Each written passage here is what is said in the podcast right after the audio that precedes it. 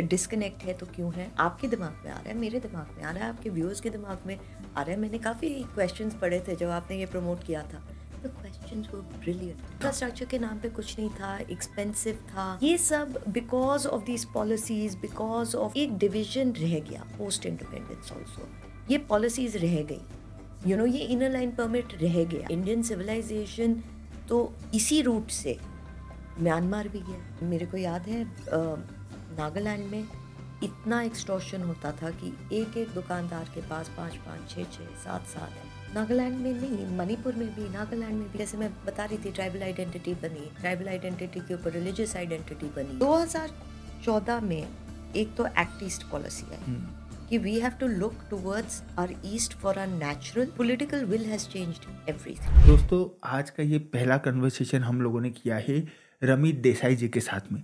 North east India के ऊपर। Rummy Desai जी एक ऑथर हैं एंथ्रोपोलॉजिस्ट हैं और एक स्कॉलर हैं जिन्होंने अपनी ज़िंदगी के पंद्रह साल से भी ज़्यादा सिर्फ़ नॉर्थ ईस्ट इंडिया को पढ़ने में समझने में और ज़मीन पे जाके वहाँ के कल्चर हिस्ट्री और जो प्रॉब्लम्स है उनका जो रूट है उसे स्टडी करने में बिताए सो so, रमी जी के साथ आज का हमारा एक कन्वर्सेशन बहुत ज़्यादा वैल्यूएबल भी है और इसमें नॉर्थ ईस्ट इंडिया को लेके इतना कुछ है कि ये एपिसोड नॉर्थ ईस्ट इंडिया को लेके आपके दिमाग को पूरी तरीके से भर के रख देगा। और हाँ एपिसोड थोड़ा सा लंबा है। एक दो दिन में इसका शॉर्ट वर्जन भी मैं आप लोगों के लिए पब्लिश करूँगा। लेकिन रमी जी के साथ में जितना भी कन्वर्सेशन हुआ, क्योंकि उस कन्वर्सेशन का एक एक शब्द वैल्यूएबल था, इस वजह से मैंने सोचा कि आप लोग भी वो पूरा का पूरा कन्वर्सेशन सुने। हेडफोन लगाइए आराम से बैठिए और नॉर्थ ईस्ट को रमी जी की उन आँखों से समझिए जिन्होंने पिछले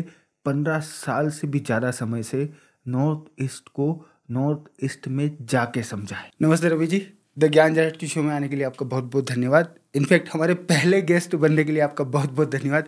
कैसी आप? थैंक यू वेरी मच नमस्कार Saurabh ji. Thank you for having me आपका फ़र्स्ट गेस्ट बन के आना is a privilege for me Ravi ji north east अगर हम लोग भारत के मैप को थोड़ा सा ध्यान से देखें तो एक 21 किलोमीटर का सकरा रास्ता है जो नॉर्थ ईस्ट इंडिया को रेस्ट ऑफ़ इंडिया से जोड़ता है उसे चिकन नेक कहा जाता है। और मुझे ऐसा लगता है कि आप भी एक तरह से चिकन नेक ही हैं।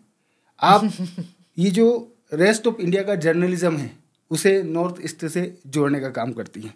लेकिन सबसे पहले मैं थोड़ा सा आपके बारे में जानना चाहूँगा कि आपका एजुकेशन कहाँ से हुआ और क्यों आपके अंदर नॉर्थ ईस्ट को लेके इतना इंटरेस्ट डेवलप हुआ? So Saurabh ji first of all ये मेरे को कहने दीजिए कि I am not a journalist मेरा ज़्यादा शौक रिसर्च में है. एंड नॉर्थ ईस्ट में मेरा शौक रहा है शुरू से, बचपन से. आपने ये क्वेश्चन पूछा कि मेरा इंटरेस्ट कैसे आया, मेरा एजुकेशनल बैकग्राउंड क्या था? ये this is a question of you know बचपन में जब यू you नो know, आपके आसपास किताबें होती हैं चर्चा होती है ऐसे एटमोसफेयर में अगर आप you lucky enough to grow up तो क्वेश्चंस पूछने में आपको इंटरेस्ट रहता है। तो मेरे को ऑलवेज मेरे दिमाग में क्वेश्चन रहता था कि uh, हम इंडिया की बात करते हैं हम यू नो चेन्नई भी हमें मेंटली हमारे क्लोज टू लगता है यू नो बॉम्बे भी क्लोज लगता है इवन यू नो उड़ीसा जैसा स्टेट हमारे इमेजिनेशन में था। मगर जब हम नॉर्थ ईस्ट की बात करते थे, और जब मैं छोटी थी, वो हमारे इमेजिनेशन में दूर लगता था कि बहुत दूर है, बहुत अलग है। कोई वहाँ छुट्टियों के लिए नहीं जाता था। जब हम छोटे होते थे, बॉम्बे लोग छुट्टियों के लिए जाते थे, चेन्नई छुट्टियों के लिए बैंगलोर बट नॉर्थ ईस्ट कोई नहीं जाता था। तो जब कॉलेज जाने का टाइम आया आई स्टार्टेड थिंकिंग कि ये जो मेरे इंटरेस्ट हैं ये जो यू you नो know, मेरे दिमाग में जो क्वेश्चंस आते हैं कि यू you नो know, ये सर्टन रीजन्स क्यों हमारे से अलग है? इंडिया का सिविलाइजेशनल लैंडस्केप इतना बड़ा है मगर फिर भी उसमें फॉल्ट लाइन्स है। क्यों है? कैसे बने? ट्राइबल uh, पॉपुलेशंस में कॉन्फ्लिक्ट क्यों है? आई स्टार्ट थिंकिंग कि मैं क्या पढ़ सकती हूँ। और ये एक्चुअली बाई चांस हुआ क्योंकि आपको तो पता ही है इंडिया में अगर आप साइंसेस में जाते हो तो कॉमर्स में जाते हो तो यू नो ऐसा लगता है कि पढ़े लिखे हो। अगर सोशल साइंसेस में जाते हो तो लगता है जैसे यू you नो know, लोग नहीं यहाँ पे वही एग्जैक्टली exactly, मतलब जब मैं आ, मेरा जब टेंथ कंप्लीट हुआ तो लिटरली सिर्फ़ तीन ही ऑप्शन थे मेरे पास। आर्ट्स लेना है कॉमर्स लेना है साइंस लेना है। करेक्ट और आर्ट्स यूजुअली वही बच्चे लेते थे जिनको कॉमर्स में एडमिशन नहीं मिला कि साइंस में एडमिशन नहीं मिला। या तो पेरेंट्स बड़े लिबरल हैं कि आपको आर्ट्स करने दिया। ऐसा माहौल होता था। लकली मेरे घर में ऐसा नहीं था so they say what you want to study तो I was going to England to study and मैंने बहुत सारे कोर्सेज देखे सब्जेक्ट्स देखे and I came across something call theology तो बड़ी हँसी की बात होती थी क्योंकि जब मैं वापस आती थी छुट्टियों के लिए कॉलेज से तो लोग पूछते थे, क्या पढ़ रहे हो? मैं कहती थी थियोलॉजी कहते ये थियोलॉजी क्या है? ये जुआलॉजी है क्या?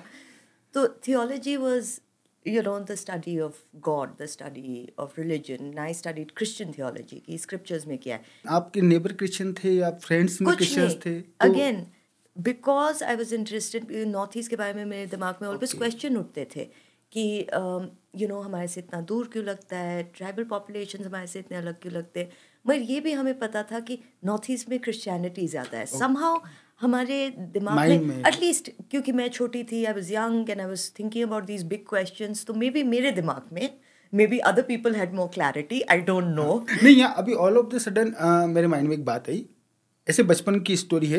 मैं ऐसे ही अ, हम लोग टीवी पे कुछ देख रहे थे मैं और पापा मेरे फादर बैठे हुए थे। All of the sudden Darjeeling का कोई सीन आया। तो मैंने पापा को बोला कि पापा अपन भी एक दिन दार्जिलिंग घूमने चलेंगे। ये बात होगी करीबन आज से बीस साल पच्चीस साल पहले की।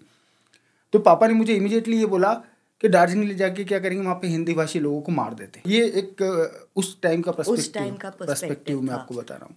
करेक्ट और अगर आप कहते कि मैं मिजोरम या नागालैंड जाना चाहता हूँ तो मतलब रिएक्शन में भी कुछ और ही ज़्यादा अलग होता। अलग होता। एंड जैसे यू नो आपका फादर का रिस्पॉन्स था that was my question you know कि वहाँ अलग लोग होते हैं क्या होता है? हमें ऐसे आइडिया था कि बैंड्रा में you know there is influence of Christianity या गोवा में वैसे नॉर्थ ईस्ट में भी था। मगर क्वेश्चन मेरे दिमाग पे ये था कि why how did it come what were the indigenous religious faiths you know क्योंकि ऐसा तो नहीं था कि क्रिश्चियनिटी शुरू से था। यू नो वहाँ कुछ और भी रहा होएगा। वो क्या था? uh, उसके बाद how did this conversion happen इसका इन्फ्लुएंस सोसाइटी पे क्या हुआ? ये चिकन स्नैक जिसके बारे में आपने बात किया जो most ridiculous ill thought out geographical mass है 22 किलोमीटर्स का जो द इंटायर मेनलैंड को जोड़ता है north east region north east region जो हमारा नॉर्थ ईस्टर्न फ्रंटियर है उतना ही इम्पोर्टेंट है जितना अपना नॉर्थ वेस्टर्न फ्रंटियर है ऑन द कॉन्ट्री उससे ज़्यादा इम्पोर्टेंट ये 22 किलोमीटर का land mass you know design करने का क्या ही मतलब है? यू you नो know, ये जोग्राफिकली गलत है साइकोलॉजिकली इसका इम्पैक्ट हुआ है। तो ये सब क्वेश्चंस देखते हुए I got interested in Christian theology और यू नो वहाँ सब्जेक्ट भी था theology was a subject of course you know and Christian theology में दो स्ट्रेन्स थे जो बहुत इंटरेस्टिंग थे. One was called liberation theology and one was called black theology liberation theology मतलब आपको हम लिबरेट कर रहे हैं गरीबी से। ये ज़्यादातर लैटिन अमेरिका में अ, ये टेक्निक स्ट्रैटेजीज ये वहाँ अप्लाई हुई थी। ब्रिटिशर्स द्वारा? मिशनरीज मिशनरीज हाँ मिशनरीज द्वारा कलोनियलिस्ट द्वारा। सो खाली ब्रिटिशर्स कलोनियलिस्ट तो नहीं थे पोर्चुगीज भी हाँ, थे स्पेनिश। भी थे यू नो तो सब अपने साथ मिशनरीज ले गए थे। अब ये एरियाज़ में यूजुअली ट्राइबल पॉपुलेशंस होती थी। ट्राइबल पॉपुलेशंस को अ, कैसे इन्फ्लुएंस किया जाए कैसे how do we teach them the word of the Bible Christianity कैसे वहाँ इंट्रोड्यूस किया जाए? इसके लिए certain different types of strategies थी। और इसको लिबरेशन थियोलॉजी बोला जाता था जो लैटिन अमेरिका में अप्लाई हुआ। ओके जो अफ्रीका में हुआ उसे ब्लैक थियोलॉजी बोला जाता था। यू नो जिसमें जिसमें मदर मैरी को has been represented as a black African woman you know अभी थोड़े दिन पहले मैंने देखा इससे रिलेटेड कुछ। और ये हमने साउथ इंडिया में भी देखा है। यू नो know, कि थोड़े रेफरेंस पॉइंट्स ये ऐसे इंट्रोड्यूस किए जाते हैं ताकि आपके माइंड में एक फेमिलियरिटी पैदा हो। आपको लगे कि हाँ ये पहचाना सा लग रहा है एकदम हमारे लिए अलग ना है। सो ये कोई रेंडम इवेंट नहीं है ये एक वेल थॉट आउट प्रोसेस है पूरा का पूरा। Okay okay. इसके ऊपर सब्जेक्ट्स है ये मैं ये इसके ऊपर मैंने टाइम स्पेंड किया तीन साल पढ़ाई की। यू नो ये these are complete subjects and इसमें इनके स्टॉलवर्ट्स हैं जो यू you नो know, ये सब्जेक्ट्स के फादर फिगर्स थे यू नो जिनने इन सब्जेक्ट्स को शेप दिया तो ये बड़े डीप सब्जेक्ट्स हैं ये आप यू you नो know, आप डिग्री कर सकते हो इनमें यू नो आप इनमें मास्टर्स कर सकते हो। These are all parts of theology Christian theology तो uh, ये मैंने जब पढ़ना चालू किया and I am glad I chose this subject क्योंकि uh, ये सब्जेक्ट से मेरे को पता चला कि लिबरेशन थियोलॉजी जैसी कोई चीज़ है या ब्लैक थियोलॉजी जैसी कोई चीज़ है। इनफैक्ट आई एम ग्लैड कि आपने ये सब्जेक्ट चूज़ किया। पता है मतलब क्योंकि हमारे यहाँ इतना डीप जाके हम लोग यहाँ कोई जाके नहीं पढ़ रहा है।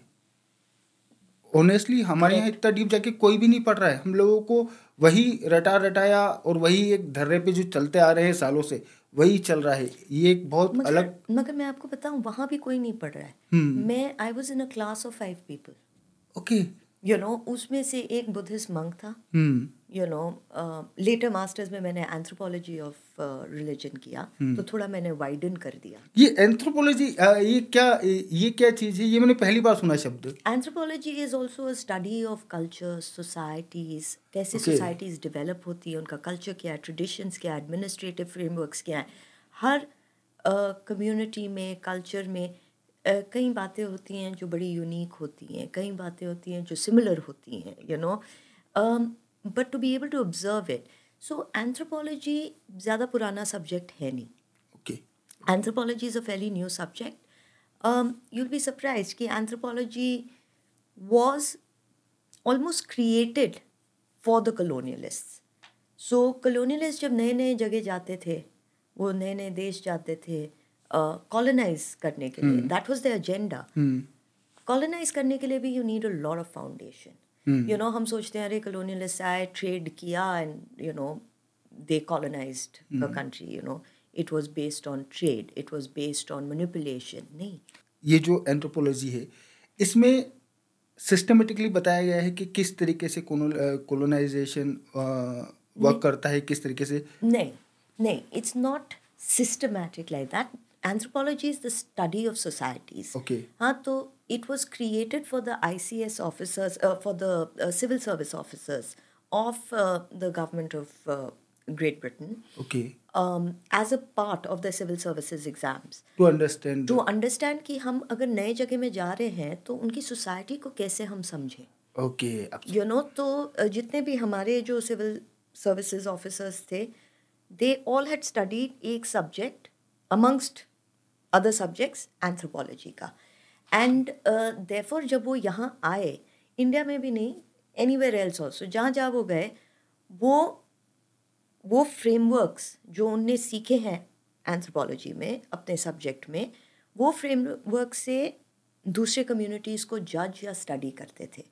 और ये एक बड़ी प्रॉब्लमैटिक सी बात है, क्योंकि जब आप एक सब्जेक्ट बना रहे हो ये सब्जेक्ट बनाया गया like other subjects also but this is a new colonial subject जब आप सब्जेक्ट बना रहे हो आप कैसे बना रहे हो? स्पेशली जब आप किसी और सोसाइटी को ऑब्ज़र्व कर रहे हो आप अपने आप को कंपैरेटिव पॉइंट बना के ये सब्जेक्ट बना रहे हो।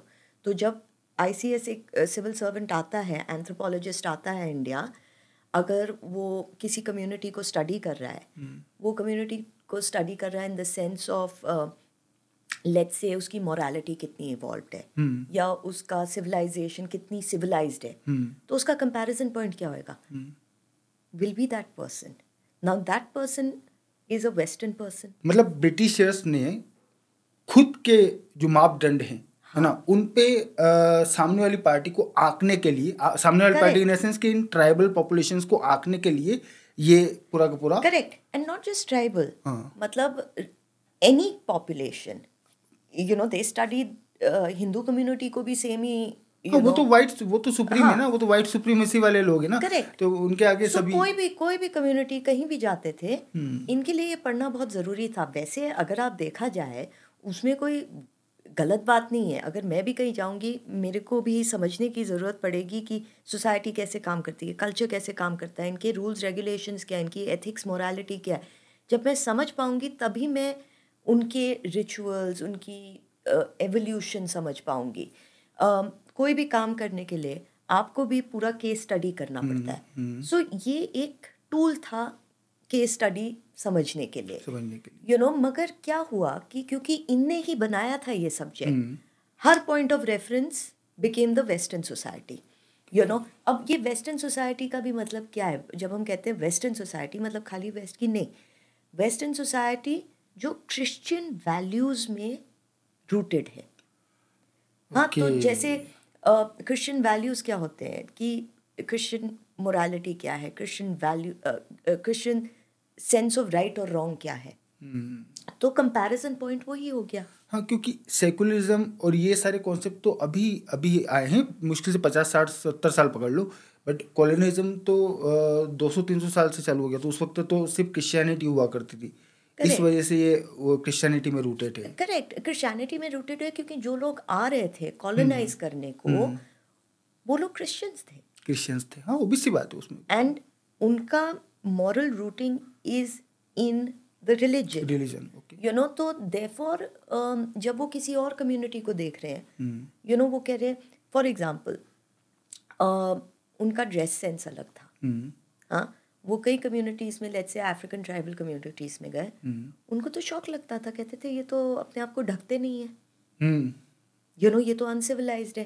क्योंकि इनके लिए सिविलाइज था ये ये अपना तौर तरीका। हाँ, ये एग्जैक्टली मेरे को ये ये मेरे को बहुत अजीब लगता है अनसिविलाइज्ड तो ये अगर अनसिविलाइज्ड है तो सिविलाइज कौन है? और किस किस किस मापदंड पे हम लोग सिविलाइजेशन डिसाइड कर रहे हैं? ये बिल्कुल यू नो इसलिए coming back to subjects like this anthropology हुआ सोशियोलॉजी हुआ यू नो ये सब्जेक्ट्स बहुत ही ज़्यादा इम्पोर्टेंट होते हैं to be able to accurately understand कि ये सब आजकल जो हमारे फैंसी वर्ड्स हैं सब सिविलाइजेशन के बारे में बात कर रहे हैं यू नो सब कलोनियलिज्म डीकोलोनाइजेशन इन सब चीज़ों पे बात कर रहे हैं। मगर अगर आपके पास फ्रेमवर्क नहीं हो एजुकेशनल बैकग्राउंड नहीं हो इसमें वो आप फ्रेमवर्क नहीं तोड़ पाओगे।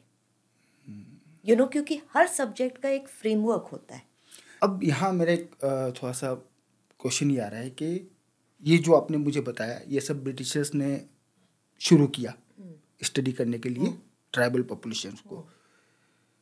तो जब हमारा देश आज़ाद हुआ तो उसके बाद क्या हुआ? तो देखिए सब चीज़ को ना एक ही रंग में पेंट करना भी सही नहीं होएगा। हम्म, काफ़ी लोग थे who very fascinated you know तो एंथ्रोपोलॉजिस्ट बनते थे हम्म। क्योंकि उनको बड़ी फैसिनेशन थी कि हम नए कल्चर्स सीखें हम्म, हम नए लोग देखें हम्म, हम we give due respect to नए you know cultures that we encounter through colonialism. तो ऐसे बहुत सारे लोग भी थे। You know they were actual academics you know जो एक्चुअली सोसाइटी पढ़ना चाहते थे और वो उस पॉइंट ऑफ़ व्यू से नहीं आते थे कि ये गलत है ये सही है। तो ऐसे भी लोग थे। मगर ऑब्वियसली कॉलोनाइजेशन का एक एजेंडा था। हम्म, वो एजेंडा पूरा करने के लिए आपको प्रूव करने की ज़रूरत थी कि ये पॉपुलेशंस को हमें कॉलोनाइज करने की ज़रूरत है टू गिव देम एक मॉरल अपलिफ्टमेंट तो जैसे काफ़ी सारे मैं आर्काइवल स्टडीज़ करती हूँ काफ़ी आर्काइव से मैं यू नो कॉरस्पॉन्डेंस निकालती हूँ। तो जैसे फॉर एग्ज़ाम्पल काफ़ी चिट्ठियाँ वापस जाती थी कहते थे कि नहीं यू you नो know, ये बेचारे लोग इनके पास तो भगवान नहीं है। इनके पास सिविलाइजेशन uh, नहीं है। सिविलाइजेशन का मतलब again like I said Christian civilisation मगर ऑल्सो अर्बनाइजेशन अर्बनाइजेशन को हम सिविलाइजेशन मॉडर्निटी मानते हैं। यू नो कि इनके पास अ, जैसे रहन सहन का तरीका जैसे हम यू you नो know, शहरों में हमारे पास होता है इनके पास नहीं है। अभी आपने ये बात बोली हम मानते हैं। तो यहाँ मेरा क्वेश्चन ये है कि हम मानते हैं या ब्रिटिशर्स मानते थे और अब हम मानते हैं उसी को फॉलो कर रहे हैं या फिर ये एक्चुअल मापदंड होना चाहिए? देखिए यू नो अगर हम बिल्कुल एंशंट टाइम्स में जाए तो चीज़ें बड़ी अलग थी। हम्म। यू नो एक लेंस होता था लेंस जिस दृष्टि से हम चीज़ों को देखते हैं हम्म। उस टाइम पे होता था विच वॉज़ उसमें ये डिविजन्स नहीं थी फॉल्ट लाइंस नहीं थी। हम्म। ठीक है अपने तरीके की फॉल्ट लाइंस हुई होंगी मगर ऐसे फॉल्ट लाइन नहीं थे कि ये सिविलाइज्ड है ये अनसिविलाइज्ड है। हर वे ऑफ़ लाइफ के लिए एक रिस्पेक्ट था। अप्रिशिएट किया जाता था। अप्रिशिएट ठीक है वो आपका अगर आप ऐसा रहना चाहते हो हम्म। तो that is your your choice choice you know और चॉइस की भी बात नहीं है। अगर आप देखोगे अगर हम ट्राइबल कम्युनिटीज़ के बारे में बात करें बहुत ही ज़्यादा हाईली इवॉल्व कम्युनिटीज़ हैं। हम्म। यू नो उनकी अपनी एडमिनिस्ट्रेटिव फ्रेमवर्क्स हैं।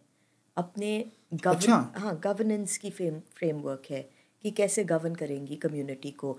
एक कम्युनिटी में ब्रदरहुड है सिस्टरहुड है यू नो की कम्युनिटी कनेक्शन है रूल्स रेगुलेशंस हैं यू नहीं तो इन्होंने अपने खुद के एडमिनिस्ट्रेशन सिस्टम डेवलप कर रखे हैं ट्राइबल कम्युनिटीज ने। ऑफ़ कोर्स जैसे तो जैसे हमने अपने किए हैं।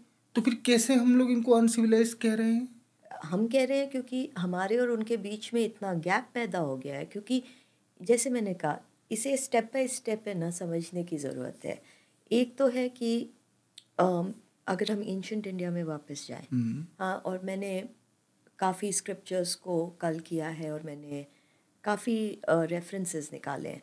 आप देखोगे कि जो भी वे ऑफ़ लाइफ है चाहे कुछ भी हो यू नो खाली ट्राइबल नॉन ट्राइबल का नहीं है। एनी वे ऑफ़ लाइफ हमारे तो सिविलाइजेशन में यू कैन बी अ नास्तिक also in you accepted you know so you can be an atheist you accepted you know तो एवरी थिंग वॉज़ एक्सेप्टेड इतना you know they was that kind of space की you know जो भी आपके views हैं आपके thoughts हैं आपका सेंटिमेंट है there is space for it वैसे ट्राइबल नॉन ट्राइबल में भी आप अगर पढ़ोगे ना तो आपको इतने ट्राइबल रेफरेंसेस मिलेंगे। जैसे मैं आपसे बात कर रही थी जैसे hmm. गुहा। हम्म, हम्म, हम्म, यू नो गुहा नाव बनाता है भगवान राम के लिए। और जब वो नाव बनाता है और भगवान राम को देता है तो कहता है कि आप ही मेरे भगवान हो। हम्म, यू नो हम्म, हम्म, पढ़ा हुआ राम। यू नो एंड ऐसे बहुत सारे रेफरेंसेस हैं। um, एकलव्य कौन था? ट्राइब करेक्ट यू नो तो निषाद होते थे अलग अलग नाम होते थे। उनको इक्वल स्टेटस दिया जाता था। हाँ। उनके राजा होते थे वो सर्टन एरियाज़ गवर्न करते थे। कई लोग होते थे कई ट्राइब ट्राइबल कम्युनिटीज़ होती थी जो अ, पानी के पास रहती थी। हम्म, कई होती थी जो वनवासी होती थी। You hmm. Know you know, तो ये अगर आप पढ़ोगे आप देखोगे इनको कोई यूनिक दर्जा नहीं दिया है कि हमारे से अलग है। मैं करीबन थोड़े समय पहले चित्तौड़ घूमने गया था। मैंने सोचा था महाराणा प्रताप की लाइफ तीन दिन के लिए जी के आऊँ। तो मैं अ, सब जगह गया। तो वहाँ एक हल्दी घाटी की जो जगह है वहाँ म्यूज़ियम है वहाँ पे पूरी स्टोरी वो बता रहे थे। वहाँ मुझे बताया गया कि भीलों ने भी महाराणा प्रताप का साथ दिया। सो ये तो इस वक्त भी था और महाराणा प्रताप के वक्त भी इक्वल ही मतलब महाराणा प्रताप को इनफैक्ट भीलों को कन्वेंस करना पड़ा कि उनके लिए वो लड़ें। सो इक्वल थे उस वक्त तक भी। और ये कहीं ना कहीं बीच में ये गैप आ गया अगर आप देखोगे, नॉर्थ ईस्ट कभी आप जाओगे तो देखोगे अरुणाचल में सबसे बड़ी जो ट्राइब है, वो मानते हैं कि रुक्मणी के वो डिसेंडेंट्स हैं, कि कृष्ण भगवान वहाँ आए थे रुक्मणी को लेने को। अगर आप मणिपुर जाओगे तो कहते हैं चित्रन गदा वहाँ की थी। अर्जुन ने मणिपुर आके चित्रन गदा से शादी की। आई थिंक अभी रिसेंटली एक बॉलीवुड सेलिब्रिटी कपल की शादी हुई थी। तो उनकी शादी हुई थी उनके इनवाइट में क्या लिखा था? From the land of Arjun and Chitrangada okay you no वही मानते हैं। अम, आप अ, अ, कहीं भी जाइए ऐसी भी एक ट्राइब है जो मानती है कि वो वल्ली के डिसेंडेंट्स हैं। यू नो तो ऐसे बहुत सारे आपको बहुत सारे एग्जाम्पल्स मिलेंगे। यू you नो know, आप अरुणाचल में जाओ परशुराम कुंड है। आप आसाम में जाओ कामाख्या माता जी का टेंपल है, आप त्रिपुरा जाओ, त्रिपुरा सुंदरी है यू नो सो अब Dimapur you know one of the biggest cities जो नागालैंड में है, वो कहते हैं that comes from Hidimba Ghatotkacha का राज्य होता था. वहाँ अभी भी आप जाओगे, एक आर्कियोलॉजिकल साइट है जहाँ चेस बोर्ड होता है ना, वो जायंट साइज़ पे चेस बोर्ड बनाया, क्योंकि कहते थे घटोटका और हिडिम्बा वो जायंट्स भीम वहाँ तक गए थे। तो ऐसे इतने रेफरेंसेस हैं। यहाँ मेरे माइंड में क्वेश्चन है कि जब इतने सारे रेफरेंसेस हिस्टोरिकल रेफरेंसेस हमारे नॉर्थ ईस्ट से हैं तो फिर क्यों हम लोग इतना ज़्यादा डिस्कनेक्ट फील करते हैं? देखिए पहला रीज़न तो ये है कि ये जो हम सब्जेक्ट्स आज तक पढ़ते हैं ये ब्रिटिश क्रिएटेड सब्जेक्ट्स हैं। ये कोई सब्जेक्ट हमने नहीं बनाए हैं। Anthropology okay. हमने नहीं बनाया है। सोशियोलॉजी हमने नहीं बनाया है। जिनको हम पढ़ते हैं जो फ्रेमवर्क्स बने हुए हैं। यू नो वो सब कलोनियल फ्रेमवर्क्स हैं। यू नो तो जब तक हम उन्हीं फ्रेमवर्क से पढ़ते रहे अप, अपने फ्रेमवर्क्स नहीं बनाए अपने सब्जेक्ट्स नहीं क्रिएट करें हम अपने आप को किसी और के नज़र से देखते रहेंगे। And hmm. ये सबसे बड़ा प्रॉब्लम है। जैसे मैं आई ऑफन से दिस कि मैं मैथमेटिक्स या फिज़िक्स में मैं नहीं कमेंट कर सकती हूँ कि मैं मैथमेटिशियन नहीं हूँ मैं फिज़िसिस्ट नहीं हूँ। वैसे ही हमें सोशल साइंसेस को बहुत सीरियसली लेना चाहिए, क्योंकि सोशल साइंसेस ही हैं जो आपके माइंड में जो हमारे आइडियाज़ होते हैं सोसाइटी के बारे में सिविलाइजेशन के बारे में कल्चर के बारे में रिलीजन के बारे में, ये सबसे इम्पोर्टेंट आजकल पॉइंट्स ऑफ़ डिबेट हैं, मगर हमारे पास स्पेशलिस्ट नहीं है, क्योंकि हमारे पास लोग नहीं हैं जो ये बहुत सीरियसली पढ़ रहे हैं, या तो see all due respect to academics मैं एकेडमिक हूँ नहीं। You know I am researcher मैं पॉलिसी स्पेस में वो ग्रे एरिया में मैं काम करती हूँ। बट नॉर्थ ईस्ट के ऊपर मैं पंद्रह साल से काम कर रही हूँ। मैं ये आपको बता सकती हूँ कि एकेडमिया में भी है ना आपको इतना स्पेस नहीं मिलेगा कि आप पंद्रह पंद्रह साल आप फ़ील्ड वर्क में स्पेंड करिए। यू नो क्योंकि आप एक सिलेबस फॉलो कर रहे हैं वो आपको सिलेबस ख़त्म करना है। You know you need time you need dedication you know तो हमारे पास वो सिस्टम्स नहीं हैं जहाँ हम लोगों को ये फाउंडेशन दे पाए।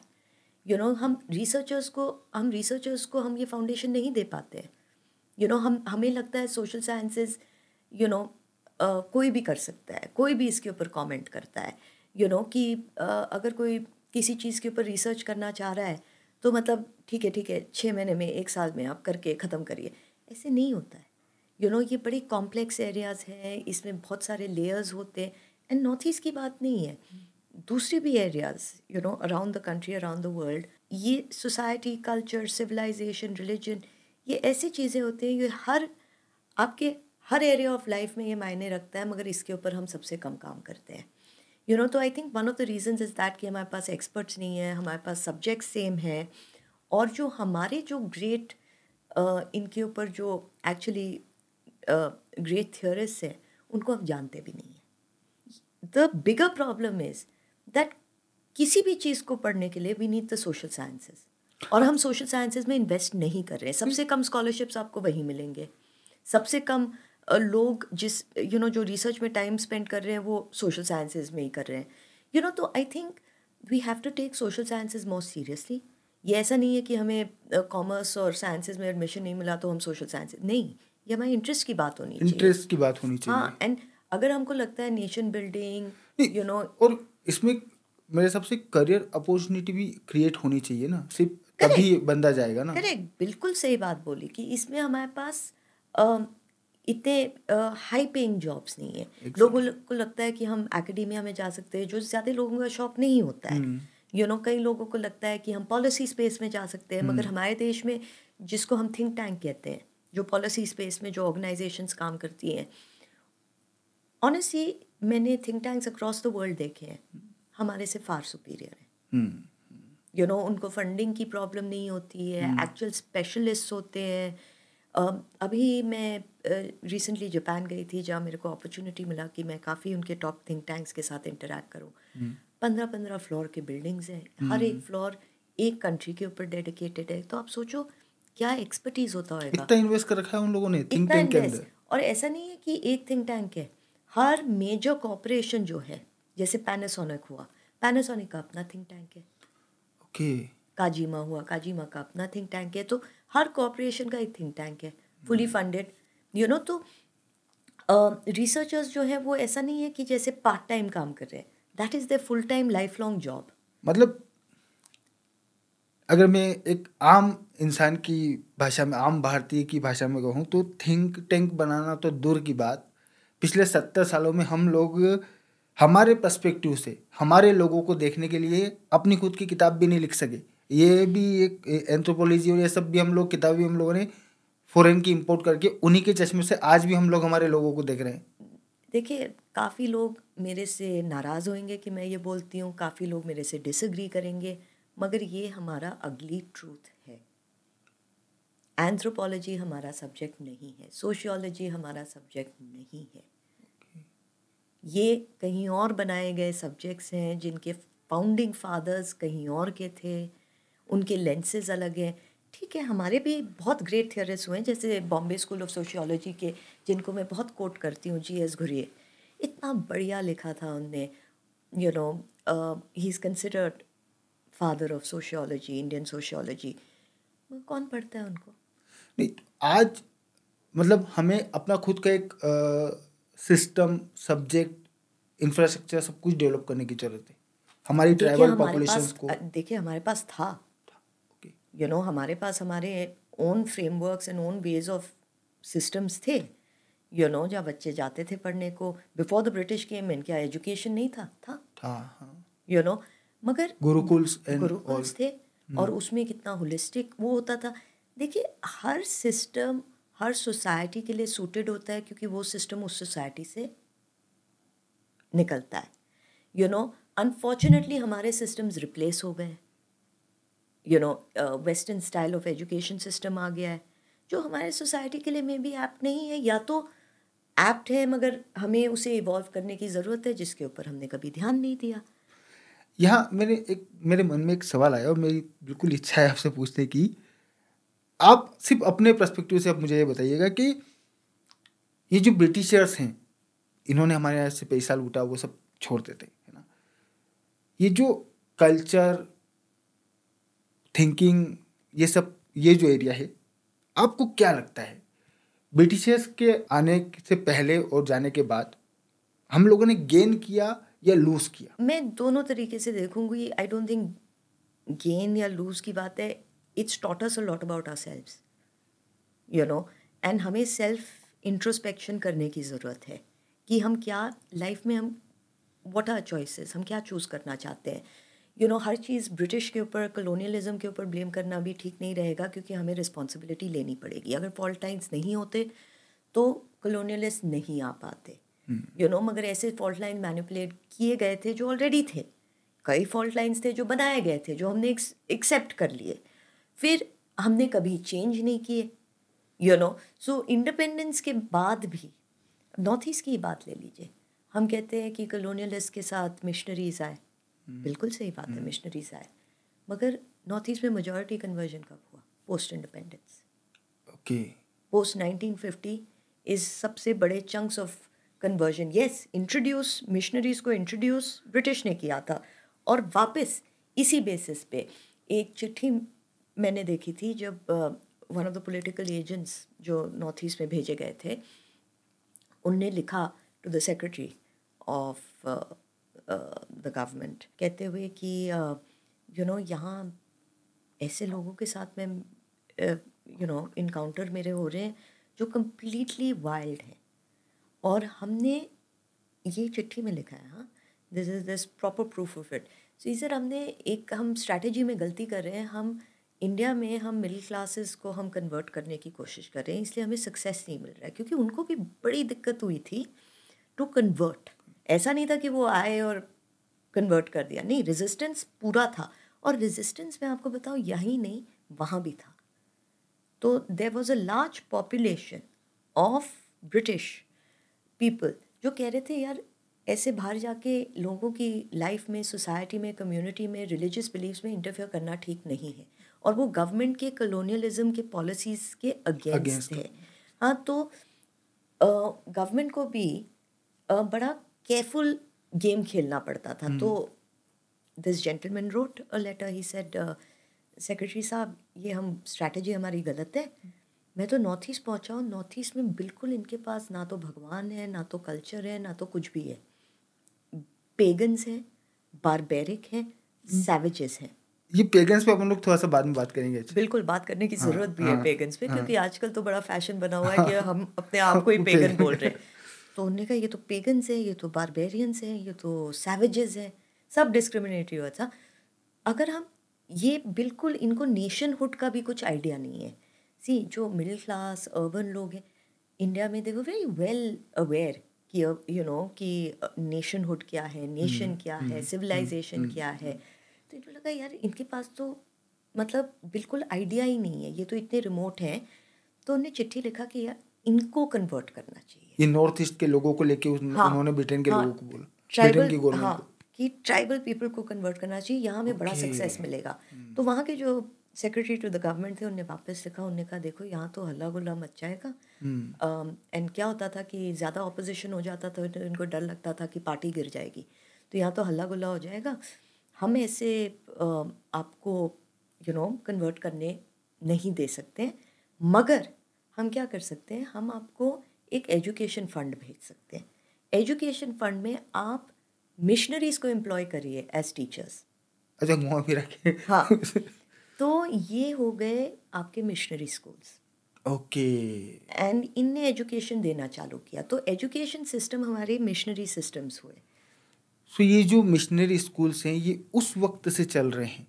और उस वक्त भी यही एजेंडा था और आज भी मेरे हिसाब से सेम ही एजेंडा होगा. सेम एजेंडा है. देखिए Christianity has many good qualities और मैं आपको बताती हूँ कैसे. मगर agenda is to spread the word you know agenda is to convert you know of course आजकल यू नो दूसरी भी वॉइस खड़ी हुई हैं जो कह रही हैं कि यू you नो know, जैसे पहले थी कि यू you नो know, ऐसा इंटरफेरेंस ठीक नहीं है।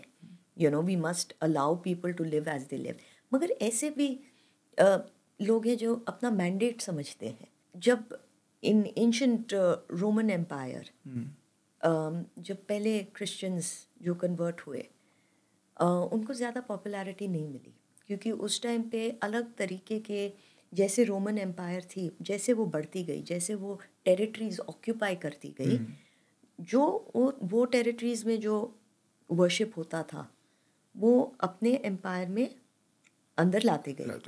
यू नो बेसिकली जैसे रोमन एम्पायर ने एक्सपैंड किया जितने भी फेथ जितने भी रिलीजन्स जितने भी मोड्स ऑफ़ वर्शिप उसके इनकाउंटर में आए वो रोमन एम्पायर के पार्ट बन गए। तो रोमन एम्पायर में बहुत अलग अलग तरीके के वर्शिप होते थे अलग अलग तरीके के भगवान होते थे।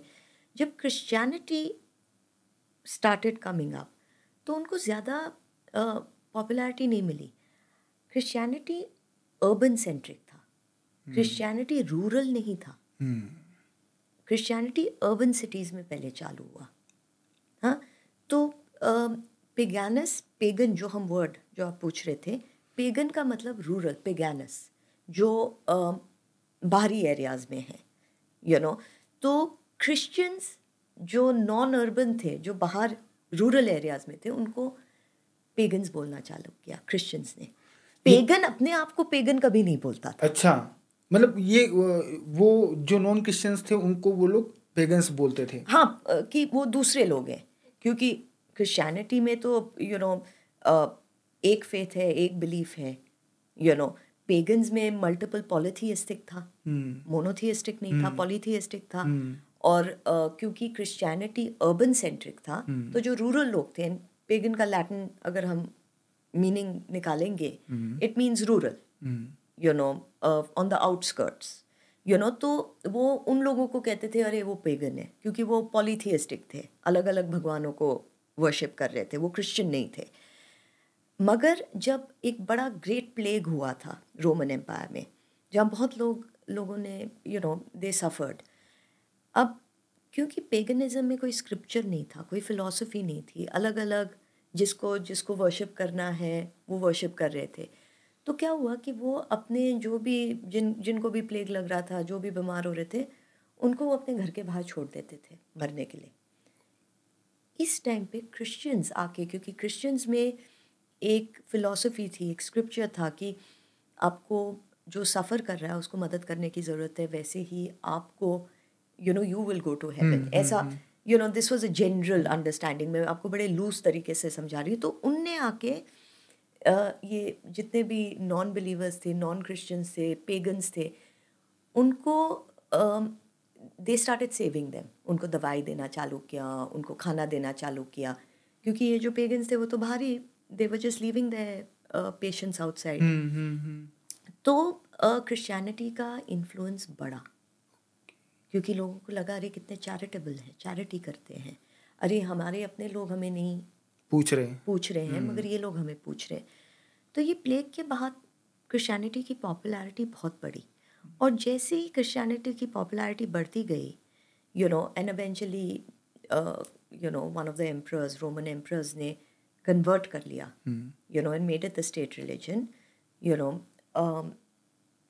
the the Christians started calling जो जो जो ने नहीं कन्वर्ट किया पेगन्स एज डेरोगेटरी मतलब ये कोई अच्छा वर्ड नहीं था you know इंसल्ट करने के लिए। हाँ कि पेगन है वो तो। पेगन वो, है वो तो, हाँ। हाँ तो तो आज ये तो बहुत सारे लोग घमंड में खुद को पेगन क्योंकि उनने लिटरेचर नहीं पढ़ा। है आपको एक तो क्रिश्चियन अपोलोजिस्ट अर्ली सेंचुरीज के जो क्रिश्चियन अपोलोजिस्ट हैं उनका लिटरेचर पढ़ना बड़ा ज़रूरी है। और जो पेगन्स थे यू नो जैसे बड़े सारे थे सेल्सस वगैरह जिनने लिखा जब क्रिश्चियनिटी बस उठ ही रहा था जब Christianity was just gaining ground तब पेगन राइटर्स ने भी क्रिश्चियनिटी के बारे में लिखा था और क्रिश्चियन अपोलोजिस्ट ने पेगन्स के बारे में लिखा था। Okay. यू नो क्योंकि पेगन्स उस टाइम पे कह रहे थे अरे ये तो एक कल्ट है। ये रिलीजन नहीं है। क्रिश्चियंस कह रहे थे अरे ये तो पॉलीथियस्टिक है। यू नो इनके पास तो फिलोसफी नहीं है तो you know they not true believers तो ऐसे इन दोनों के बीच में झगड़ा हो रहा था। मगर एक पॉइंट था जब पेगन्स रूलर्स जो थे वो पेगन्स थे और फिर फ्लिप हुआ। रूलर्स बन गए क्रिश्चियंस तो जैसे ही dominant party you know becomes the ruler you know तो आपको लगता है वो पॉलीथियस्टिक तो मतलब वो डेरेगेटरी बन जाता है ना? हम्म। तो जब वो दूसरे भी कम्युनिटीज से जब Christianity eventually later in the later centuries जब कलोनियलिज्म स्टार्ट हुआ या तो वो दूसरे कम्युनिटी सोसाइटीज का इनकाउंटर हुआ तो उस time they started calling them pagans और पेगन किसी को बोलना मतलब उनको ज़रूरत है कन्वर्जन की। हम्म। ये बेचारे पॉलीथियस्टिक लोग। एंड अगर आप इंडियन सिविलाइजेशन को देखोगे आप हिंदू सिविलाइजेशन को देखोगे यू you नो know, वैसे एंशियन सिविलाइजेशन को पेगनिज्म के साथ नहीं कंपेयर कर सकते हो क्योंकि हमारे पास स्क्रिप्चर्स हैं। हमारे पास फाउंडेशन है। हमारे पास फिलॉसफी है। ऑल्सो आप कंपेयर इसलिए नहीं कर सकते हो क्योंकि पेगनिज्म ऑथेंटिक इसका मीनिंग वो रोमन एम्पायर से जुड़ा हुआ था। वो एक एम्पायर से जुड़ा हुआ था। हिंदू सिविलाइजेशन को एम्पायर से जुड़ा हुआ नहीं है। ये एक सीजलेस सिविलाइजेशन है। और उस वक्त तो वहाँ जहाँ तक मुझे याद है उस दौर में जब ये सब कुछ शुरू हुआ वहाँ तो एक्चुअली में फिलोसफी को लेके ही फाइट चल रही थी ना मिडिल ईस्ट ये जो एरिया है सीरिया का और इसराइल का जो एरिया है जहाँ ये सब कुछ शुरू हुआ तो वहाँ फिलोसफी को लेके ही फाइट चल रही थी ना। But at the same time हमारे यहाँ तो बहुत स्ट्रॉन्ग फिलोसफी करेक्ट वहाँ तो क्या सबकी अलग अलग छोटी छोटी थी। थी। बिकॉज़ एम्पायर के ऊपर डिपेंडेंट था ना जितना एम्पायर बढ़ा और जितने अलग अलग ways of worship and philosophies अपने एम्पायर के थ्रू उनने कंटेन किया। इंडिया में वैसा कभी नहीं था ना हमारा तो फिक्स था। We have a fix we have fix scriptures हमारे फिलोसफीज हैं। यू नो यस आप डिफरेंट डिफरेंट स्ट्रेन को आप फॉलो कर सकते हो एक हर्बर्ट हो सर हर्बर्ट होप रिजली करके हैं। एथनोग्राफर थे कलोनियलिस्ट थे एशियाटिक सोसाइटी जो कैलकाटा में बेस्ड थी उसके हेड थे। काफ़ी लोग उनको यू नो काफ़ी लोग उनको याद करेंगे क्योंकि he was the person behind the census ये कास्ट का जो डिवीज़न था यू नो ये इनके अंडर हुआ। अच्छा ये कास्ट डिवीज़न भी ये ब्रिटिशर्स की देन है क्या पूरा का पूरा? नहीं I think obviously you know this existed in our country you know मगर ये जो डिस्क्रिमिनेशन पार्ट है ओके यू नो ये लेटर इयर्स में आया मगर यू नो कास्ट बाइफिकेशन तो यू नो देर वॉज़ मगर इट वॉज़ ऑब्वियसली बहुत कॉम्प्लिकेटेड था जितना सिंप्लीफाई ब्रिटिश ने किया है वैसा सिंप्लीफाइड नहीं था यू नो सिंप्लीफाई किया प्लस डिवाइड भी कर दिया ना सिंप्लीफाई किया डिवाइड किया यू नो मगर उसके ऊपर मगर जो मेरा मानना है कि फॉल्ट लाइंस तो थी। यू नो गलती तो हमारी बिना थी। फोल्ड लाइन के हो ही नहीं सकता हो ही नहीं सकता था। मगर ऑब्वियसली इनने यू नो इनने अपने समझ के मुताबिक जो सिंप्लीफाई कर सकते थे इनने सिंप्लीफाई किया। यू नो इनने रिलीजन सिंप्लीफाई किया इनने कास्ट सिंप्लीफाई किया इनने सेंसस एंड सेंसस के लिए इनको काफ़ी कुछ सिंप्लीफाई करना पड़ा क्योंकि सेंसस कैसे ले?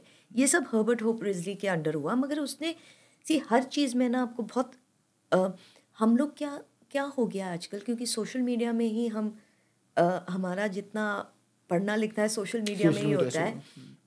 हम लोग ज़्यादा डीप डाइव नहीं करते। हैं यू नो तो जैसे मैं कह रही हूँ जो लोग अपने आप को पेगन बुला रहे हैं वो बेचारे समझ नहीं रहे हैं कि वो अपने आप को किसी और के डिस्क्रिमिनेटरी वर्ड्स से अपने आप को डिस्क्राइब कर रहे हैं। यू नो मिशनरीज के लिए या कलोनियलिस्ट के लिए पेगन सैवेज बारबेरियन एक ही मतलब है। okay. और हम अपने आप को सेम चीज़ बोल रहे हैं क्योंकि हमने ओरिजिनल लिटरेचर नहीं पढ़ा। नहीं हाँ। या तो हमने समझने का एफर्ट नहीं बनाया है यू नो मगर हर्बर्ट होप रिजली को भी अगर आप डिटेल में पढ़ोगे उसने बहुत सारी ऐसी यू नो चीज़ें की थी जिस बहुत लॉन्ग लास्टिंग इफ़ेक्ट्स आए इंडियन सोसाइटी पे। मगर सर्टन पार्ट्स में उसने ये भी नोट किया था he compared pagans to Hindus उसने कहा था, बहुत लोग कहते हैं, बहुत हमारे जो पियर्स हैं, वो कहते हैं कि, अरे पेगन्स तो हिंदूज जैसे। कहता है पेगन्स हिंदूज जैसे नहीं है, क्योंकि मैंने देखा है इस देश में, अगर आप किसी अनपढ़ आदमी से भी बात करो, अनपढ़ गाँव वाले से भी बात करो, वो आपको इतना सोफिस्टिकेटेड आंसर देगा ना लाइफ और डेथ की फ़िलॉसफी के बारे में, जो इतनी कॉम्प्लेक्स फ़िलॉसफी है किसी भी रिलीजन में लाइफ एंड डेथ एक बड़ी कॉम्प्लेक्स फ़िलॉसफी रहती है। यू you नो know, तो उसने कहा कि यू नो यूजुअली अगर आप देखोगे ये जो लाइफ और डेथ की फ़िलॉसफी होती है ये खाली जो आदमी पढ़ा लिखा है जो आदमी को थियोलॉजी समझ आता है रिलीजन समझ आता है वही इसको एक्सप्लेन कर पाता है। मगर अगर आप किसी भी एवरेज अनपढ़ हिंदू के पास भी जाओगे वो ये ऐसे अच्छे से बढ़िया से एक्सप्लेन कर पाएगा कि आपको इमीडिएटली पता चल जाएगा दैट इसके बिलीफ में एक फाउंडेशन है जो पेगन्स में कभी नहीं था। तो ही सर ये दोनों आप नहीं कंपेयर कर सकते हो। यू you नो know, तो अ, ऐसी भी चीज़ें हमें पढ़नी चाहिए जो हमारे एडवर्सरी हैं। उनने जो हमें कॉम्प्लीमेंट्री चीज़ें दी हैं वो कॉम्प्लीमेंट सबको लेके अपने लिए यूज़ करना चाहिए। इम्प्रूवमेंट की बहुत ज़्यादा ज़रूरत है। इम्प्रूवमेंट की बहुत ज़्यादा ज़रूरत है हमें डीप डाइव की डीप डाइव और ये सिर्फ़ अभी जस्ट जस्ट आपने जो कहा मतलब ये सिर्फ़ गवर्नमेंट के ऊपर अप्लाई नहीं होता ये नहीं। लोगों के ऊपर भी अप्लाई होता है। हम लोगों को भी चीज़ों को समझने के लिए थोड़ा सा डीप में जाके उन्हें स्टडी करने की ज़रूरत है। सौरभ जी आपको ना कोई भी आप सब्जेक्ट चूज़ करो आप आपको वो ट्रेस करना पड़ेगा कि उसका फाउंडेशन क्या है। और फाउंडेशन से आप पढ़ना चालू करिए। और ये कोई कभी नहीं एक दिन दो दिन की बात होएगी। ये ज़िंदगी भर यू नो एटलीस्ट आप एक चीज़ में एक्सपर्टीज होएगा आपका। Expertise you know an expertise होना बहुत ज़रूरी है बिकॉज़ अगर आप इंटरनेशनल स्टेज पे किसी चीज़ को यू नो काउंटर करना चाह रहे हो you have to be as good as them आपको फाउंडेशंस पता होनी चाहिए और आपको टाइम देना ही पड़ेगा नहीं तो कोई आपको सीरियसली नहीं लेगा। तो अब अपन थोड़ा सा नॉर्थ ईस्ट के अंदर इंटर होके नॉर्थ ईस्ट के बारे में डिस्कस करना शुरू करते हैं। नॉर्थ ईस्ट क्यों इतना ज़्यादा एक्सक्लूड फील होता है हम लोगों को? क्या रीज़न है इसके पीछे? That's a very good question इसमें दो या तीन रीजंस हैं यू नो हर चीज़ नॉर्थ ईस्ट में एक लेंस से नहीं देख सकते हैं मल्टीपल लेंसेज होते हैं। एक है जैसे आपने अर्लियर ऑन मेंशन किया था chicken snack geographically it is badly imagined you know आप 22 किलोमीटर का एक चिकन स्नैक है सिलीगुड़ी कॉरिडोर जो बोला जाता है वो हमारे लिए सबसे एक प्रिकेरियस पोजीशन है क्योंकि आप देखिए 22 किलोमीटर किसी को भी क्रॉस करने में हम्म, टाइम नहीं लगेगा। तो स्ट्रेटिजिकली ये एक प्रॉब्लमेटिक एरिया है। नंबर टू बिकॉज़ जोग्राफिकली ये ऐसे काटा गया है डिस्टेंस ज़्यादा है क्योंकि बहुत टाइम तक यहाँ इंफ्रास्ट्रक्चर नहीं दिया गया था। Hmm, you know and infrastructure या कनेक्टिविटी भी कॉस्टली था। यू नो तो यहाँ पहुँचने पहुँचने को भी मुश्किल होता था। अ, लग मतलब जैसे train roads geographically India is a very big country, no and North East you know geographically भी थोड़ा दूर है, you know, तो इसलिए इट इज़ a little मतलब काफ़ी टाइम तक ये बहुत एक एक्सपेंसिव एंडेवर रहा कि हम नॉर्थ ईस्ट तक पहुँचेंगे। मतलब मैं जस्ट मेरे माइंड में भी आया। मैं जब छोटा था, मेरा जो होम टाउन है, वहाँ से इंदौर सिटी 300 किलोमीटर है।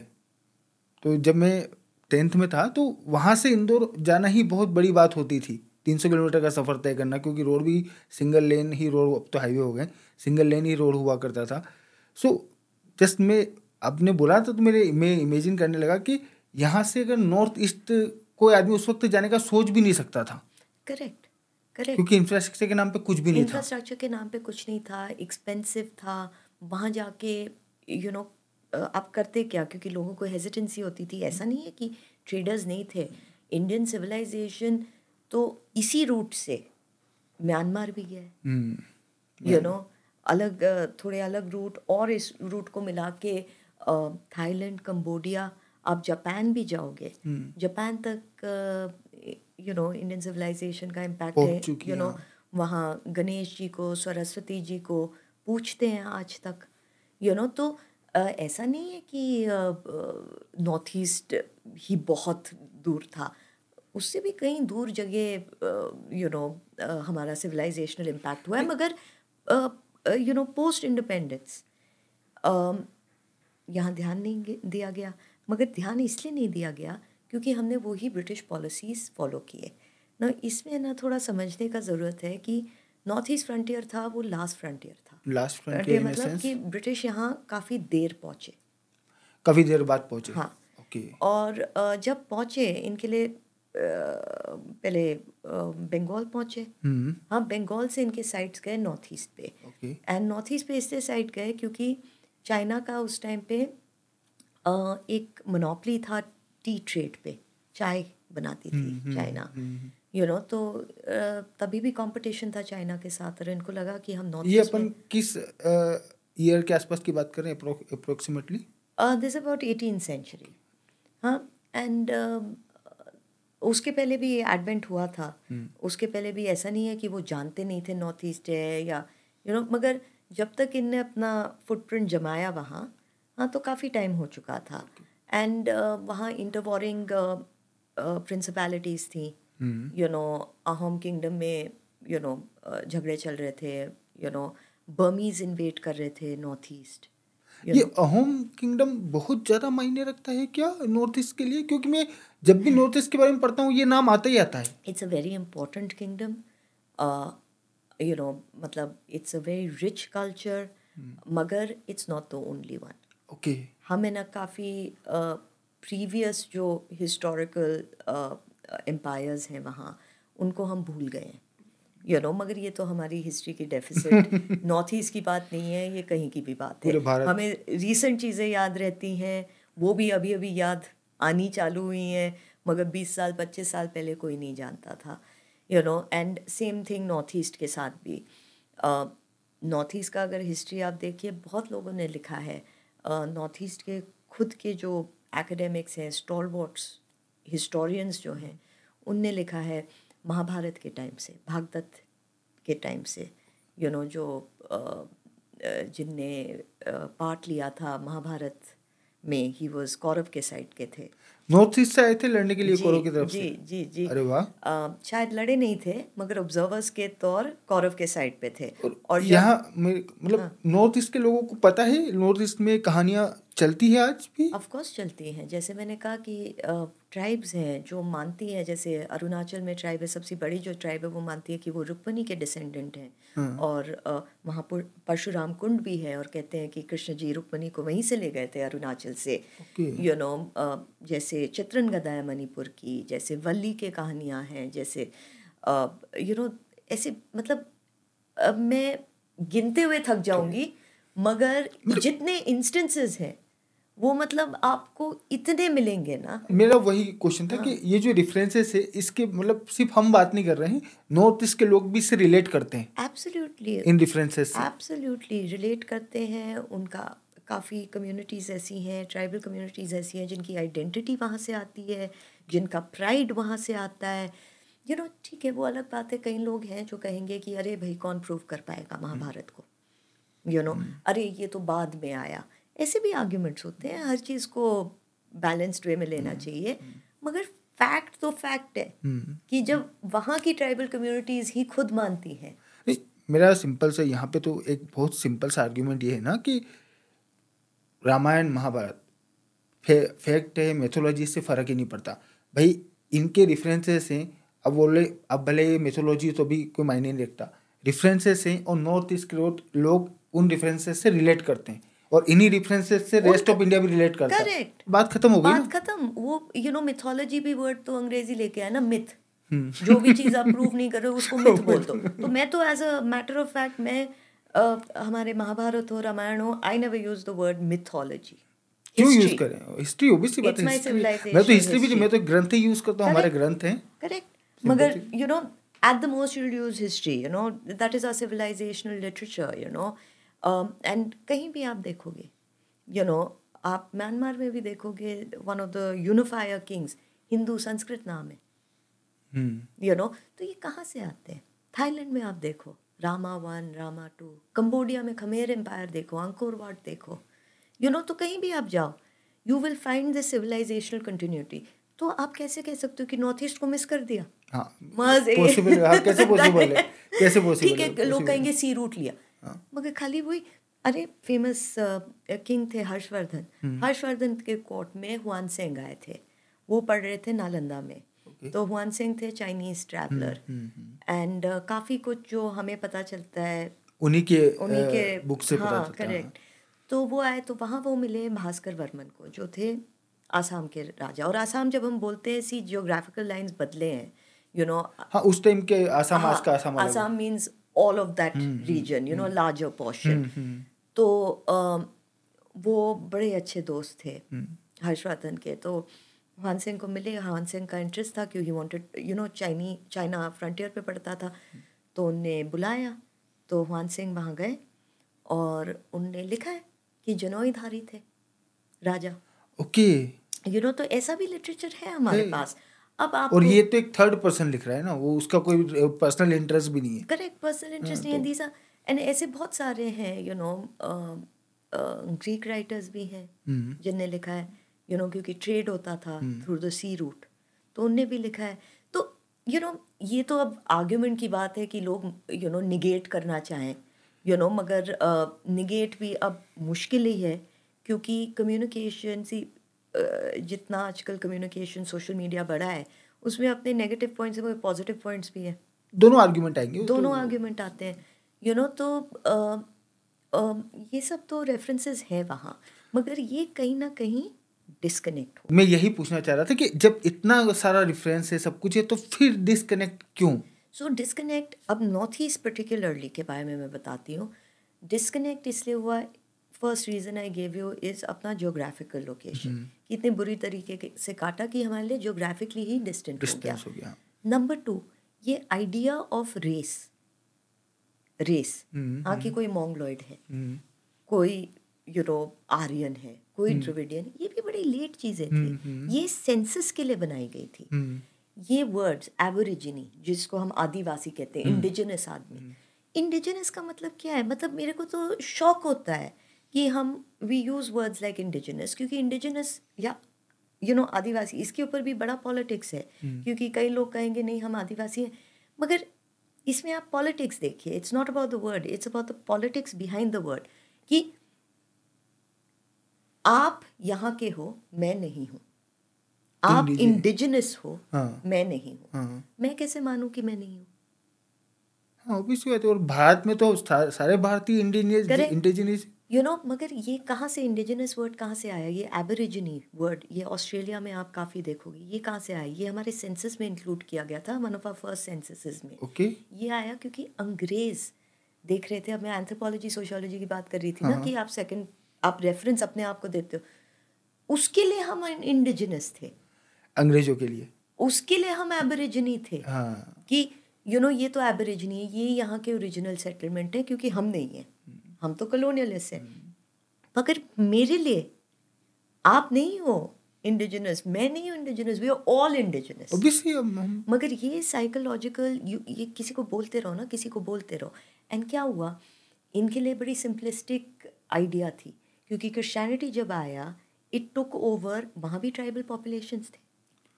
ऐसा तो है नहीं कि वहाँ ट्राइबल पॉपुलेशंस नहीं थे। वहाँ भी अलग टाइप ऑफ़ कम्युनिटीज थी। वाइकिंग्स थे।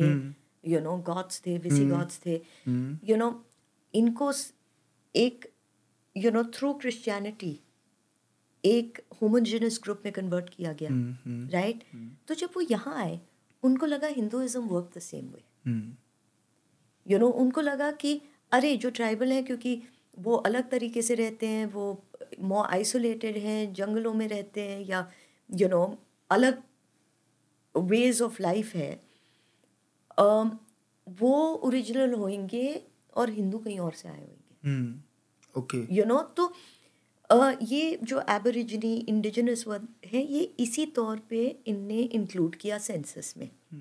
सेंसस में इनने रेस भी इंक्लूड करने की कोशिश की कि कौन मोंगलॉइड है कौन नहीं है। यू नो अगर आप देखोगे गंधारी कहाँ की थी? गंधार। करेक्ट हम्म। यू नो ऐसा तो है नहीं कि वो सेम ही कम्युनिटी की थी। बात सेम ही ज्योग्राफिकल लोकेशन की थी। सीता कहाँ की थी? Again you know another location you know तो ये अगर आप हमारे एपिक्स में जाओगे हमारे जैसे आपने उनको rightly so you called it हमारे ग्रंथों में जाओगे हम्म।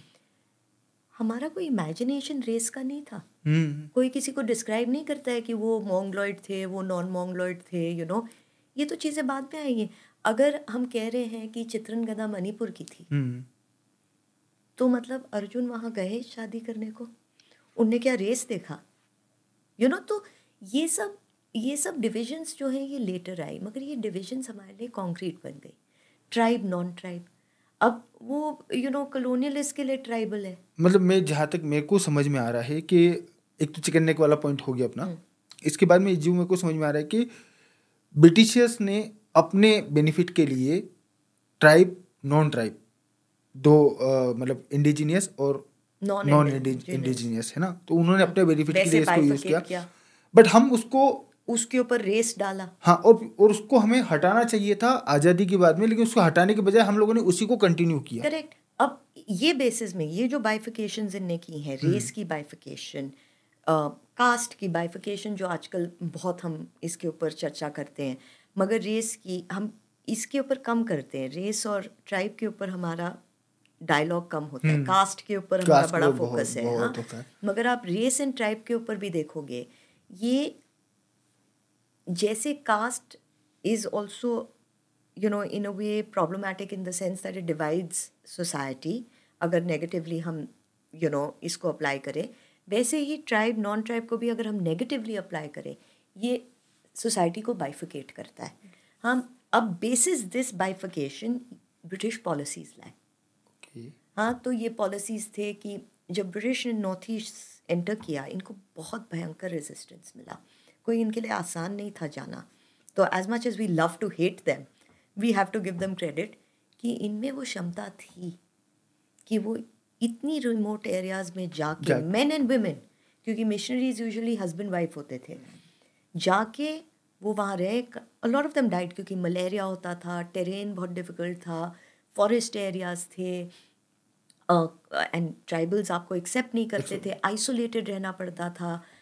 यू you नो know, तो बहुत मुश्किल से ये लोग ने अपना वहाँ प्रेजेंस जमाया। ऐसा नहीं था कि आए और इनको वेलकम मिला। मगर काफ़ी ऐसे ट्राइब्स थे हु वर हॉस्टाइल इनने इनका डोमिनेंस अपने ऊपर कभी माना नहीं। सी ट्राइबल कम्युनिटीज़ बहुत ज़्यादा ही उनमें एक यू नो इंटरनल प्राइड होता है अपनी आइडेंटिटी होती है। और आइडेंटिटी के बेसिस पे इनके पास प्राइड होता है रेजिलियंस होता है वॉरियर्स होते हैं। हम्म। यू नो तो इनके ऊपर डोमिनेट करना is not easy and when the British came in इनको ये इंटरफेरेंस नहीं अच्छा लगा। तो ये लोग कॉन्स्टेंटली अटैक करते थे ब्रिटिश ट्रेड रूट्स अब ब्रिटिश ने कहा कि the colonialists said that look यार ये तो हमारे ट्रेड रूट्स को अटैक करते हैं हमारे लोगों को मार देते हैं और बहुत फियर्स फाइटर्स हैं। क्योंकि इनमें कई ट्राइब्स ऐसे थे जिनमें हेड हंटिंग भी होती थी। हेड हंटिंग हेड हंटिंग माने कि जब क्लैशेस होते हैं या तो इंटर ट्राइबल क्लैशेस होते हैं या तो कोई भी एनिमी के साथ क्लैश होता है। हो रही है हाँ। एज अ इसे मैं कैसे कहूँ? To get the enemy's head as a victory इसे हेड हंटिंग कहते हैं। अच्छा गर्दन काट के घर ले जाना? हाँ। और हाँ तो तो ये भी होता था। ये बहुत कम्युनिटीज में होता था। नॉर्थ ईस्ट के अंदर? Across the world across the across the world होता Okay, था। okay, ये okay. एंड और भी दूसरे दूसरे रिचुअल्स होते थे। मगर ये शायद हमारे लिए अनयूजुअल होएगा उनके लिए अनयूजुअल नहीं है। हम्म, हाँ उस उस दौर में नहीं होगा। करेक्ट यू नो बहुत सारी चीज़ें हमारे लिए नॉर्मल है और वेस्टर्न वर्ल्ड के लिए नॉर्मल नहीं हुई होंगी। यू नो तो ऐसे बहुत सारे डिफरेंसेस हैं मगर इंडियन सिविलाइजेशन में हमने ऑलवेज डाइवर्सिटी एंड डिफरेंसेस को अपनाया है। हमने कभी इनको ऐसे नज़रिए से नहीं देखा है कि अरे हो ओ माई गॉड ये क्या कर रहे हैं। यू नो ये चीज़ें बहुत बाद में आई बट यहाँ मिस कर यहाँ मिस कर गए हम लोग नॉर्थ ईस्ट वाले केस क्योंकि आइसोलेट इनने पॉलिसी के थ्रू कर दिया। Okay. तो ब्रिटिश जब इनके ट्रेड रूट्स अटैक हो रहे थे इनने कहा हम क्या करें? हम एक पॉलिसी बनाते हैं जिसमें ये एरियाज़ को हम एक्सक्लूड कर देते हैं। तो जो डेवलपमेंट वर्क चल रहा था रेस्ट ऑफ़ द कंट्री में वो यहाँ अप्लाई नहीं होएगा। Okay okay. हाँ तो इनको एक्सक्लूडेड एरियाज़ कहते थे। Included and excluded areas included areas means British के डेवलपमेंट वर्क एंड जो भी ब्रिटिश पॉलिसीज़ थी यहाँ एप्लीकेबल होंगी। जो एक्सक्लूडेड एरियाज़ थे वो वहाँ एप्लीकेबल नहीं होंगी। तो इसमें भी उस टाइम के जो हमारे इंडियन पॉलिटिशियंस थे उनने काफ़ी ऑब्जेक्ट किया। उन्होंने कहा यार आप ऐसे पॉलिसीज़ बनाओगे तो there will be a difference of development हम्म। वो एरियाज़ डेवलप नहीं होंगी ये एरियाज़ डेवलप हो जाएँगी। यू नो उसमें भी इनने बड़े रूथलेसली वैलीज और हिल्स डिवाइड कर दिए। हाँ ये वैलीज और हिल्स का भी बहुत इशू है। मैं जब भी मणिपुर के बारे में पढ़ रहा था तो वहाँ पे भी वैलीज और हिल्स का बहुत बड़ा खैर इस पर हम लोग बात करेंगे लेकिन करेक्ट ये हाँ। ये वही मेथड्स थे कि हिल्स में जो ट्राइब्स रहते थे वो ज़्यादा रिमोट थे यू नो हॉस्टाइल थे यू नो टेरेन बहुत मुश्किल थी हिल्स की तो काफ़ी सारे हिल्स इनने एक्सक्लूड कर दिए वैलीज रखे बिकॉज़ वैलीज वर रिसोर्सेज वहाँ थी यू नो इंफ्रास्ट्रक्चर ये लोग वहाँ बना सके। बहुत रीच भी इजी थी। हाँ रीच ईजी थी तो बहुत सारे ऐसे रीजंस थे मगर अपनी कन्वीनियंस के रीजंस थे। और जितना भी बाइंड यू जितना भी मैं नॉर्थ ईस्ट के बारे में बता रही हूँ मैं जितना मैं सिंप्लीफाई कर सकती हूँ मैं बता रही हूँ। हाँ। क्योंकि इसमें इतने लेयर्स होते हैं इतनी कॉम्प्लेक्स सोसाइटीज़ होती हैं कि एक शॉट में इसको समझना is not easy you know तो इसमें और भी बहुत लेयर्स हैं मगर ये हम you know we can keep going deeper later हम- मगर ये जो पॉलिसीज़ थी excluded included areas inner line permit आया जो अभी भी चल रहा है। हाँ ये इनर लाइन परमिट मेरे को बहुत शौक हुआ मेरे को आज हम लोगों को इनर लाइन परमिट की कहाँ ज़रूरत आ रही है? मतलब अगर हम लोगों को इंक्लूसिव सोसाइटी बनाना है तो ये परमिट्स का क्यों यूज़ हो इनर रहा लाइन है? परमिट्स एक्चुअली इनने जो कलोनियलिस्ट गए थे नॉर्थ ईस्ट में इनने इसलिए डाले थे ताकि ये जो रेडिंग ट्राइब्स थी हम्म। जो उनके ट्रेड रूट्स पे हमला कर रही हमले कर रही थी ये इनको अंदर रख पाए। हम्म। यू नो कि यहाँ से तुम बाहर नहीं निकलो और कोई अंदर नहीं जा सकता है। इनर लाइन परमिट इसलिए बना था कि Okay. खाली आपके पास अगर परमिट हो तो आप तो अंदर आप जा सकते हैं। हाँ एंड थोड़े इसमें बफर जोन भी था आउटर लाइन परमिट भी था वो अलग बात है मगर इनर लाइन परमिट तब बना था ये कोई इनकी आइडेंटिटी प्रिजर्व करने के लिए नहीं बना था जो आजकल काफ़ी लोग ये गलत इंफॉर्मेशन फैलाने की कोशिश कर रहे हैं कि अरे ये तो टू प्रिजर्व द आइडेंटिटी था post independence Jawaharlal Nehru the prime minister had a tribal affairs adviser उनका नाम था Verrier Elwin okay he was a missionary हाँ लेटर उसने बोला कि मैंने कन्वर्ट कर दिया है आई बिकम अ हिंदू मगर वो अलग बात है उसमें भी बड़ी डिबेटेबल चीज़ें हैं। मगर वो मिशनरी था। मिशनरी का बंदा हमारे प्राइम मिनिस्टर का ट्राइबल एडवाइजर एडवाइजर था Verrier Elwin let me understand missionary का बंदा हमारे प्राइम मिनिस्टर का tribal adviser tribal affair adviser और मिशनरी का मकसद है ट्राइब ट्राइबल्स को कन्वर्ट करना।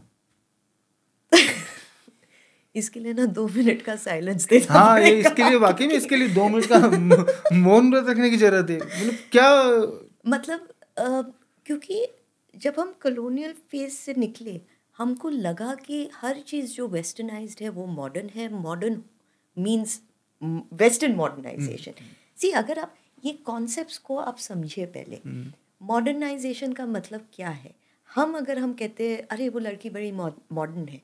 इसका मतलब होता है कि वो वेस्टर्नाइज है। मगर मॉडर्न का मतलब change it means industrialization you know उसका कुछ यू नो क्या कपड़े पहनते हो क्या इससे कुछ लेना देना नहीं। चेंज तो हिंदू सोसाइटी तो बाय बर्थ इज़ मॉडर्न क्योंकि हम चेंज एक्सेप्ट करते हैं इसलिए हम सर्वाइव exactly. कर पाते हैं हाँ, क्योंकि exactly. क्योंकि we we accept any sort of diversity we accept any sort of change जैसे ही टाइम बदला है वैसे हमारी you know do you think जो हम हज़ार साल पहले कपड़े पहनते थे वो आज पहनते नहीं but we accepted that change you know तो मगर जब हम and post colonial era post independence हमारे दिमाग में अभी भी काफ़ी लोगों के दिमाग में यही है कि मॉडर्न का मतलब वेस्टर्नाइज्ड है। इनफैक्ट यहाँ पे शायद मेरी बात कंट्रोवर्शियल लग जाए हाँ. बहुत लोगों को। सती प्रथा जो पॉइंट है है ना? मतलब बहुत लोग मेरे को समझ में नहीं आता लोग इसको लेके थोड़ा सा शर्मिंदा क्यों महसूस करते हैं। भाई ठीक है हमारे अंदर हमारे बीच में प्रथा थी। हम लोगों को गर्व होना चाहिए यार कि हमारे बीच में प्रथा थी हम लोगों ने उसको एक्सेप्ट किया कि वो गलत है हम लोगों ने उसे बंद किया। और सक्सेसफुली बंद किया। हम लोगों ने बंद किया। हाँ। That is the key word वही तो एग्जैक्ट चेंज कर सकते हैं। जो हमारे को इस टाइम पे नहीं सूट होता है उस कॉन्टेक्स्ट में सी किसी कॉन्टेक्स्ट में चीज़ें हुई होंगी। वो कॉन्टेक्स्ट बदल चुका बदल चुका है।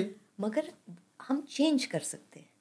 वो मेरे को वही इसमें इस पे हमें गर्व महसूस होना चाहिए ना कि हम लोग इतने केपेबल है। आज भाई इतनी जगह फाइट्स हो रही है ग्लो, ग्लोबल लेवल पे रिलीजन्स के बीच में।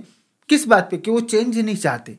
और हम लोग हमने हमारी वर्स्ट चीज़ों को भी चेंज करके एक्सेप्ट कर लिया और ये कैपेबिलिटी हमारी। करेक्ट यू नो एंड वो अलाउड है।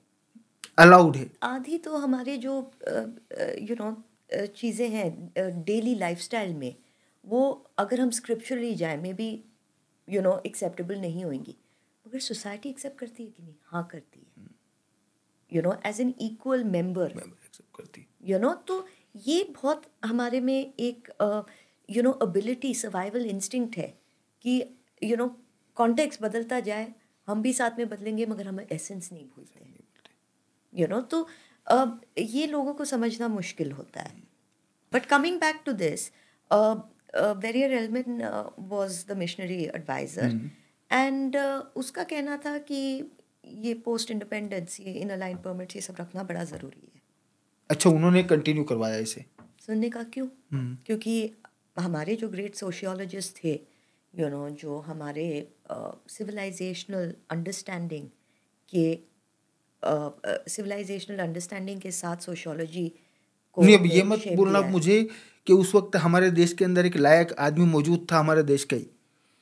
उसने वेरियर एल्विन को डिप्रेशन में डाला था। Verrier Elwin and G S Ghurye के बड़े फ़ेमस झगड़े होते थे। आर्ग्यूमेंट्स होते थे। क्योंकि घुरियर कहते थे कि यू नो हमको ट्राइबल कम्युनिटीज़ को हमको we have to introduce them to जो हमारा सिविलाइजेशनल इथोस है क्योंकि इंटीग्रेशन के लिए ये बहुत इम्पोर्टेंट है। Tribal communities not only are an integral part of Indian civilization मगर यू नो ज़्यादातर बॉर्डर एरियाज़ में भी हैं। यू नो या इवन अगर सेंट्रल एरियाज़ में भी हैं बहुत लॉजिस्टिकली जियोग्राफिकली बहुत महत्वपूर्ण एरियाज़ में हैं। यू नो तो इनका सेफ़ गार्ड रहना इनको इंटीग्रेट करना is very very important you know और इनको बिल्कुल ऐसा नहीं लगना चाहिए कि ये अलग हैं। यू नो ये part in the parcel of our civilizational continuity है। ये विचार हमारे देश के लायक बंदे के हैं जिसे नौकरी नहीं मिली। जी एस घुरिया ने कहा जो आज जिनको कोई पढ़ता नहीं है वो बॉम्बे स्कूल ऑफ़ सोशियोलॉजी के हेड थे is a very famous sociologist मगर we don't know him you know मैं कहीं भी लेक्चर देती हूँ कहीं भी टॉक देती हूँ मैं ये कॉन्वर्सेशन या आर्ग्यूमेंट्स बिटवीन वेरियर एल्विन और जी एस घुरिया के बारे में मैं रिपीटेडली बोलती हूँ ताकि लोग यू नो थोड़ा इंटरेस्ट ले और जाके हाँ जाके पढ़े एटलीस्ट गूगल करें विकीपीडिया में देखें कौन थे ये यू नो मतलब एटलीस्ट उस बंदे को तो पढ़ना ही चाहिए ना जो जिसने हमारे कंट्री को स्टडी किया है हमारी हमारे पर्सपेक्टिव से सब कुछ लिखा है उसे तो हमें पढ़ना ही चाहिए ना उसको छोड़ के हम लोग correct you know and surprising ये भी है कि why was he not the tribal affairs मेरे को वही समझ में नहीं आ रहा एंड है ऐसे बहुत सारे लोग थे is not the only academician बहुत सारे there lot of academics like this बहुत सारे थिंकर्स थे फिलोसफर्स थे। मैं तो एक स्टेप इसको आगे ले जाऊँगी कि मैं कहूँगी कि uh, जो घुरिया जी ने कहा दैट्स वेरी इंपॉर्टेंट कि यू नो इनको इंट्रोड्यूस करना चाहिए टू इंडियन सिविलाइजेशनल इथॉस मैं तो कहूँ इंट्रोड्यूस करने की भी ज़रूरत नहीं है। रिमाइंड करवा दीजिए. क्योंकि रेफरेंस तो हमारे ऑलरेडी ऑलरेडी है। यू नो एंड कुछ फोर्स करने की ज़रूरत नहीं है automatically you know people will find their way क्योंकि सबको अपनी हिस्ट्री में अपनी आइडेंटिटी में इंटरेस्ट इंटरेस्ट यू नो वो हिस्ट्री अवेलेबल होनी चाहिए लोगों को लिखना चाहिए। यू नो लोगों को वो पढ़ना चाहिए। मैंने अम, अ, मैंने रेफरेंसिंग चालू किया महाभारत में of tribal communities I think वो फोर्टी फाइव पेजेस में गया। ऐसे रेफरेंसेस है। एक रेफरेंस में मेरे को नहीं लगा कि they are being treated as an other others जैसे अदराइज करते ना एक रेफरेंस में मेरे को वैसे नहीं लगा। वो तो ऐसे बात कर रहे थे जैसे आम आदमी के बारे में मैं आपके बारे में बात करूँ आप मेरे बारे में बात करें सेम वे यू नो तो ये सब because of this policies because of हमारा एकेडमिक स्ट्रक्चर बिकॉज़ ऐसे एडवाइजर्स थे एक डिवीज़न रह गया पोस्ट इंडिपेंडेंस ऑल्सो ये पॉलिसीज़ रह गई. यू नो ये इनर लाइन परमिट रह गया. यू नो वो अलग बात है एंड मैं कहूँ आई एम नो एक्सपर्ट मैं कभी अपने आप को एक्सपर्ट नहीं कहती हूँ क्योंकि ये नॉर्थ ईस्ट रीजन है. ये कोई एक स्टेट नहीं है. हम्म। ये एक कम्युनिटी नहीं है. You know hundreds of ethnicities हैं. यू नो बहुत डाइवर्स इलाका है। I think hundred and sixty four तो हमारे शेड्यूल ट्राइब में फ्रॉम द नॉर्थ ईस्ट ऐसा कुछ है। You know so I am no expert you can't be an expert मगर मैं पंद्रह साल से काम कर रही हूँ। पंद्रह साल से मैं फ़ील्ड में जा रही हूँ। और मैं एक चीज़ बता सकती हूँ वेदर यू लाइक इट और not whether you are in favour of this dispensation और नॉट वह जो बदलाव आया वो 2014 के बाद। अब यहाँ मेरा आपसे एक, सवाल ये है कि साल 2014 के बाद में क्या बदला? और आपने आपको क्या बदलाव नज़र आ रहा है नॉर्थ ईस्ट के अंदर? देखिए जब मैं पंद्रह साल पहले मैं ट्रैवल करती थी मैं छोटी थी यू नो वहाँ जाने को भी मतलब मेरे पेरेंट्स कहते थे ओ my God it's so dangerous you know जब मैं अपने दोस्तों को कहती थी आ, वो शॉक्ड हो जाते थे कि why do want to do this you know आप वहाँ क्यों जाना चाहते हो? रिसर्च रिसर्च क्या होता है? और वहाँ क्या ही रिसर्च करोगे? आप मेरे को बताइए एवरेज इंडियन जब वो ट्राइबल वर्ड सुनता है उसके मन में क्या आता है? What is the idea of a tribal person मैं मतलब हाँ, मैं मेरा बताऊँ एक शर्टलेस पर्सन जिसने गले में माला डाल रखी हो नीचे पत्ते बाँध रखे हो और वो डंडा लेके नाच रहा हो। क्योंकि ये बॉलीवुड वालों ने इमेज क्रिएट करी हम लोगों की नज़रों में। करेक्ट और ये मेरे हिसाब से सभी के माइंड में ये आता हुआ। सभी के माइंड में ये आता है। हम्म, यू नो और ऑलमोस्ट ये कैरिकेचर बन चुका है। यू नो जिसके ऊपर you know so sad to say लोग हँसते हैं। हम्म, लोग देख के कहते हैं अरे बिल्कुल कुछ संस्कृति नहीं है। यू नो इनके पास क्या होएगा? इतना कम नॉलेज है हमारे बारे में। और दिस इज़ हाउ हम देखते हैं अपने ही फेलो इंडियन को। यू नो तो इसमें कुछ you know there is a very big problem here क्योंकि मतलब गलत मत लेना लेकिन जस्ट मुझे फील हुआ कि ये जो ट्राइबल कम्युनिटीज़ हैं हमारी कंट्रीज़ की जिनको हम लोग इस तरीके से देखते हैं हम लोग लिटरली उनके लिए काले अंग्रेज़ हैं। हाँ? हम लोग आज भी उनको उसी नज़र से देख रहे हैं बस अंग्रेज़ों की जगह हम आ गए हैं। करेक्ट इनको हम कहते हैं ना ब्राउन साहिब्स हाँ वही। यू नो कि अंग्रेज़ तो चले गए मगर ये छोड़ गए। और ऐसी एकेडेमिया ने यू नो ऐसे इंटेलेक्चुअल्स ने ऐसे पॉलिटिशियंस ने यू नो ये constantly through the policies through the education ये सेम इमेज इनने री किया है। आज मेरे इनको कभी ऐसा नहीं लगा कि थोड़ा यू नो लेट स्टडी अगर अगर डिस्कनेक्ट है तो क्यों है? आपके दिमाग में आ रहा है मेरे दिमाग में आ रहा है आपके व्यूअर्स के दिमाग में आ रहा है। मैंने काफ़ी क्वेश्चन पढ़े थे जब आपने ये प्रमोट किया था। The questions were brilliant everybody जो आपके उसमें जो क्वेश्चन पूछ रहा था वो कोई एक्सपर्ट नहीं है। Exactly exactly. मगर वो यही क्वेश्चन पूछ रहा था कि ये डिस्कनेक्ट क्यों है डिस्टेंस क्यों है आइसोलेटेड क्यों है? सबको फील होता है। सबको फील होता है। यू you नो know, मगर हमारे पॉलिटिशियंस हमारे एकेडमिशियंस हमारे इंटेलेक्चुअल्स को यू नो पचास साल नहीं फील हुआ ये? उनको इंटरेस्ट ही नहीं था। Let us be clear about this as a common man अगर मेरे को लगा दैट कोई नहीं पढ़ रहा है ये area I should go and study it you know जब मेरे दोस्त मेरे ऊपर हँसते थे कहते थे वहाँ जाके क्या करोगी? अरे your parents have wasted so much of money on you you gone and studied in England and now you going to the north east they would say things like that on the contrary normal reaction होना चाहिए कि oh my God that's amazing कि आप जा रहे हो। Exactly you know मगर obviously security threat भी था उस टाइम यू नो इंसर्जेंसी बहुत थी और ये पंद्रह साल पहले की बात है। ये मैं ज़्यादा दूर हम सब के इमेजिनेशन में है। यू नो कि आई स्टिल रिमेंबर इम्फाल में इस्कॉन टेंपल में uh, मणिपुर में इस्कॉन टेंपल में एक बॉम्ब ब्लास्ट हुआ था। आई थिंक 2008 की बात है if I am not wrong eight nine ऐसे की बात है। पहली बारी जब वो न्यूज़पेपर में आया दिल्ली में छपा वो था आई थिंक तीन या पाँच या सात दिन बाद पेज थ्री थर्ड पेज पे। एक छोटा सा एक था bomb blast in ISKCON Imphal बच्चे मरे थे जो रासलीला कर रहे थे। अच्छा तीसरे पेज पे छापा गया उसे? हाँ फ्रंट पेज फ्रंट पेज पे वो भी वो भी भी वो पहले दिन नहीं सेकंड डे नहीं कई दिनों बाद। बहुत बढ़िया। यू नो तो मतलब हमारा मेन स्ट्रीम कॉन्शियसनेस इसीलिए मैंने पता आपको इसीलिए मैंने आपको चिकन नेक बोला। अरे देर इज़ अ रीजन मतलब मैंने नोटिस किया जर्नलिज्म की दुनिया में भी डिस्टेंस है। क्योंकि वहाँ हेडक्वार्टर्स ही नहीं होते थे। हाँ। वहाँ के वहाँ के जो यू नो जो सब्जेक्ट्स थे जो किसी को इंटरेस्ट ही नहीं था सब कुछ इतना सेंट्रलाइज था यू नो बट क्या होता है जब पॉलिटिकल विल होता है यू नो तब चीज़ें बदलना चालू होती हैं। एंड आप आपको मैं बताऊँ नॉर्थ वेस्टर्न फ्रंटियर में इतना इंटरेस्ट क्यों है हमारा? हम्म, क्योंकि यू नो वेस्ट का इंटरेस्ट था हम्म, पाकिस्तान में। हम्म, नॉर्थ ईस्टर्न फ्रंटियर में क्यों नहीं है? 1643 kilometres of borders we share with only Myanmar उसके बाद यू नो अपना बांग्लादेश का बॉर्डर है। यू नो दिस अभी हम लोग इनके इम्पैक्ट के बारे में बात करेंगे। सो हमने नॉर्थ ईस्ट पे क्यों नहीं ध्यान दिया? ये तो स्ट्रेटेजिकली बहुत इंपॉर्टेंट है logistically geographically trade wise act east policy हमारा which opens India up to the rest of the country making us a balancing power क्योंकि हम बीच में बैठते हैं। बीच में बैठते हैं। यू नो क्यों नहीं इंटरेस्ट दिया? You know tribal communities you know some of the bravest communities जिन्हें इंडिपेंडेंस का जो 1857 का जो स्ट्रगल था उसमें कितने लोग थे? नॉर्थ ईस्ट से आए थे? करेक्ट मेरे अभी एक मणिपुर के दोस्त हैं मणिपुर यूनिवर्सिटी के प्रोफेसर हैं।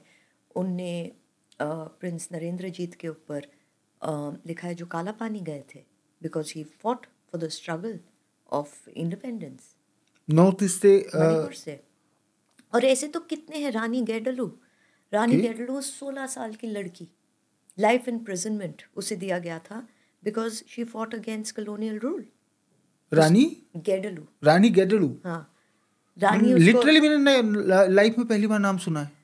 यू नो बहुत बहुत ही मेहनत से जो यू नो जो लोग वहाँ गए but- हैं हमारे Vanvasi Kalyan Ashram you know organisations like this उनने बहुत मेहनत से ये ये कैरेक्टर्स को मेन स्ट्रीम कॉन्शियसनेस में लाने की कोशिश की है और अब आना चालू हुआ है मगर फिर भी बहुत हमारे fellow brothers and sisters across the country will not know about them सोलह साल की उम्र में to you know fight the British exactly मैं मैं जस्ट वही इमेजिन कर रहा हूँ मैं कि मैं सोच रही हूँ सोलह साल में मैं क्या कर रही थी? हाँ मैं वही मैं- मेरे को तो ये भी नहीं पता था कि मैं मतलब दिन भर ये चिंता रहती थी कि शाम को बैट लेके खेलने जाना है। करेक्ट एग्जैक्टली इसके अलावा कभी कुछ सोचा ही नहीं।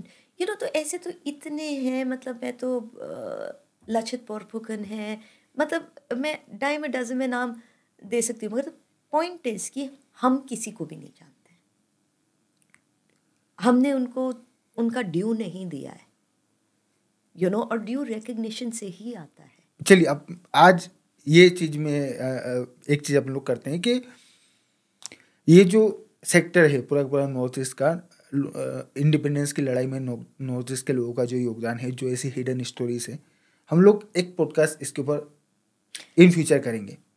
यू नो वैसे भी ताकि लोगों तक स्टोरीज पहुँचे। आप ये पॉडकास्ट नॉर्थ ईस्ट पे कर रहे हो। आपको पता है मेरा शेड्यूल कैसा था। द रीजन आई मेड मैं कल साढ़े बारह बजे मैं वापस आई दिल्ली चार बजे की मैंने फ़्लाइट ली। ये पॉडकास्ट करने को क्योंकि मेरे को लगता है कि नॉर्थ ईस्ट के बारे में बात करना इतना ज़रूरी है।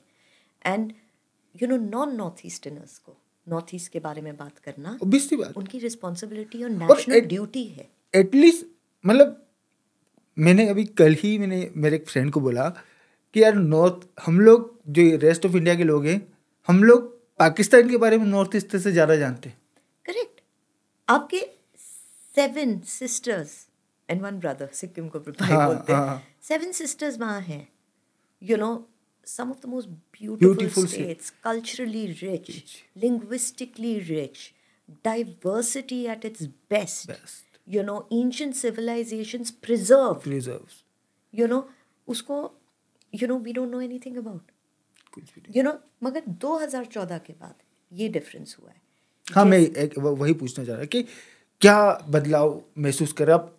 मतलब रूट लेवल पे आपको बदलाव महसूस हो रहा है?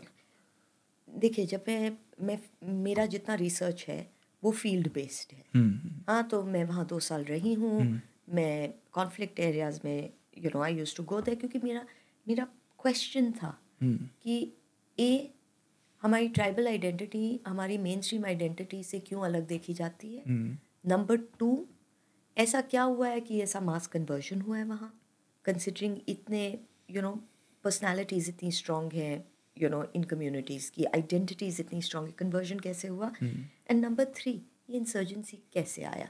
क्योंकि जब मैं छोटी थी जैसे हमने डिस्कस किया नॉर्थ ईस्ट बहुत दूर माना जाता था इंसर्जेंसी रिडन माना जाता था सब जानते थे उल्फा के बारे में। सब यू नो मतलब किसी को पता नहीं था उल्फा है क्या मगर जानते तो थे। खौफ- था। खौफ था ना। एंड उल्फा तो was one of the bigger organisations और असम एक बड़ा राज्य था। यू नो तो हम जानते थे but there were so many other small other insurgent organisations longest running insurgent group north east से निकला। तो ये सब मेरे को लगता था कि ऐसा क्यों है वहाँ इतना वो है। ऐसा क्यों है कि I as a sixteen year old हाँ। दिल्ली में मेरे को जहाँ जाना है मैं जा सकती हूँ यू नो मेरे पास अपॉर्चुनिटीज़ हैं।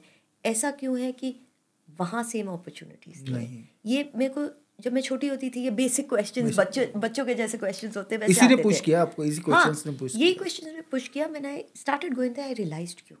ना तो रास्ते थे। हम्म। ना तो एयर कनेक्टिविटी थी। मतलब गुवाहाटी क्योंकि गुवाहाटी को एंट्रेंस माना जाता था ऑफ़ द नॉर्थ ईस्ट तो वहाँ सबसे ज़्यादा था। सबसे पहचाना हुआ जगह भी असम था। You know nobody knew much about Manipur. Mizoram के बारे में ज़्यादा जानते नहीं थे। Nagaland Tripura you know Meghalaya Arunachal.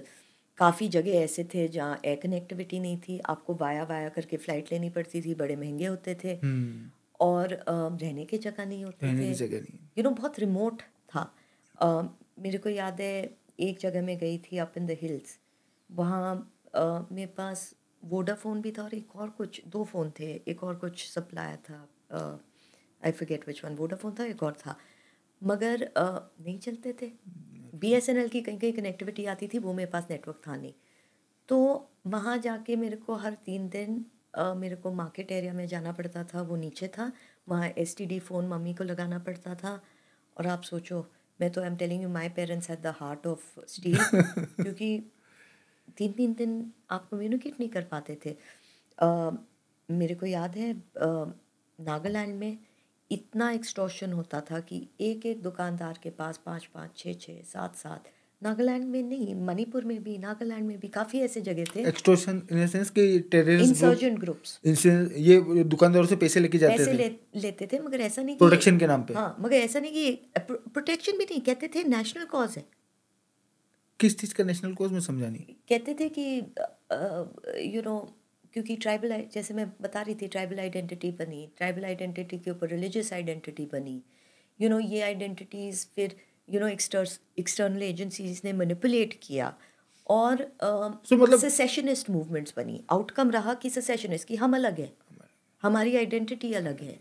You know मगर identity was not basis identity अब आप देखिए मैं आपको एग्जांपल देती हूँ। टू थाउज़ेंड एंड फोर्टीन में पहला जो अग्रीमेंट साइन हुआ था major agreement between the government of India and insurgent group was N S C N I M और गवर्नमेंट ऑफ़ इंडिया के बीच में। हाँ पीस अग्रीमेंट था। तब लोगों को पता चला एन एस सी एन जैसी कोई Organization है, हाँ। हाँ। एन एस आई एम तो एक ही पार्ट है वो स्प्लिंटर ग्रुप्स बन के हर इंसर्जेंट ग्रुप जब भी लंबी चलती है मैं मैं मैं मैं इसमें एक वो डालूँगा स्क्रीनशॉट में जो देख रहा था जिसमें ग्रुप्स की लिस्ट थी। इतनी लंबी लिस्ट में कोई विश्वास नहीं हुआ उनका इतने ग्रुप है जो वहाँ पे आज़ादी के के लिए लड़ रहे हैं वहाँ पे अलग अलग नाम से। मैं आपको हल्का सा करेक्ट करूँगी लड़ रहे थे। लड़ रहे थे हाँ एग्जैक्टली exactly, लड़ रहे political will has changed everything 2014 You से पहले हो रहा था उसके बाद में सब बदल गया। 2014 में एक तो एक्ट ईस्ट पॉलिसी आई कि we have to look towards our east for our natural यहाँ एक एक मैं आपसे एक बात पूछना चाहूँगा आपने ज़मीन पे काम किया है नॉर्थ ईस्ट के अंदर है ना? ये एक इस एक्ट ईस्ट जो अपनी पॉलिसी है ये काम कर रही है? एब्सोल्युटली ज़मीन पे डेवलपमेंट दिख रहा है? एब्सोल्युटली वही मैं आपको बता रही हूँ कि जब मैं 2015 में जाती थी ऐसा कनेक्टिविटी होता था एयर कनेक्टिविटी नहीं था रेल कनेक्टिविटी नहीं था इंडस्ट्री नहीं थी कोई आना नहीं चाहता था क्योंकि इंसर्जेंसी थी। आप आप क्या आप कहीं जाके फैक्ट्री लगाओगे जहाँ कॉन्फ्लिक्ट होता है? मेरे को याद है आसाम में सीमेंट फैक्ट्रीज होती थी काफ़ी मारवाड़ीज और कैलकटा से बिजनेसमैन वहाँ इन्वेस्ट करते थे। और अ, अ, सालों साल हो जाते थे वो अपनी फैक्ट्री नहीं जा पाते थे। यू नो एक्सटॉर्शन के केसेस होते थे जैसे मैं कह रही थी एक एक दुकानदार के पास पाँच पाँच एक्सटॉर्शन स्लिप्स आते थे। इतना तक कि नागालैंड में तो एक मैं नाम नहीं लूँगी मगर एक यूथ ऑर्गेनाइजेशन बना था अगेंस्ट मल्टीपल टैक्सेशन टैक्सेशन बोलते थे। इतनी भी हिम्मत नहीं होती थी कि बोलो कि एक्सटॉर्शन है। अच्छा टैक्स बोल के पैसे लेके जाते हाँ, थे अरे वाह ये तो- टैक्स है। और जो ग्रुप बनी to fight against multiple extortions वो ग्रुप बनी कहते हुए कि we are against multiple taxation आप एक tax हमको दो। नहीं वो नहीं कह रहे थे वो यूथ ग्रुप थी। Okay. वो कह रही थी देखो इतनी सारी इंसर्जेंट ग्रुप से सब आप हमारे से पैसे लेते हो। कैसे काम? हम्म। हमारा काम कैसे चलेगा? ऐसा करो आप एक टैक्स बना यूनाइटेड टैक्स बना दो। जीएसटी कर दो आप यू नो तो ये उनका आस्क था। ऐसा भी नहीं था मतलब वो इतना मेंटली दूर चले गए थे कि दे वंट इवन सेइंग यार एक्सटॉर्शन बंद करो ये हाँ इलीगल है। मैं वही सोच रहा हूँ पता है, मैं उसे उनके माइंड में भी नहीं आया ये चीज़। यार आप जीएसटी कर दो हाँ, यूनिफाइड टैक्स कर दो। Okay. यू नो तो इतना साइकोलॉजिकली यू नो पेनिट्रेट कर गया था ये separatist mindset hmm. You don't see that there today आज साफ़ हो रहा है धीरे धीरे करेक्ट यू नो मतलब ठीक है कहीं कभी पॉकेट्स में सेवेंटी फोर परसेंट रिडक्शन हुआ है इंसर्जेंसी में. सेवेंटी फोर परसेंट साल 2014 से लेके 74% आप मेरे को बताओ हिस्टोरिकल बाउंड्री इश्यूज़ कभी कभी है ना आप, आप आपने देखा होगा आसाम मिजोरम के बीच में भी वो बाउंड्री इशू था। हाँ। रिजॉल्व हो गया। हिस्टोरिकल ये तो ब्रिटिश के टाइम से बाउंड्री इश्यूज़ है। आपने क्यों नहीं किया इतने सालों? कैसे 2014 के बाद कैसे रिजॉल्व हो गया? इसको लेके फाइट हो रही थी 2014 से पहले तक। हाँ? कौन हाँ? हथियार उठा के लड़ रहे थे।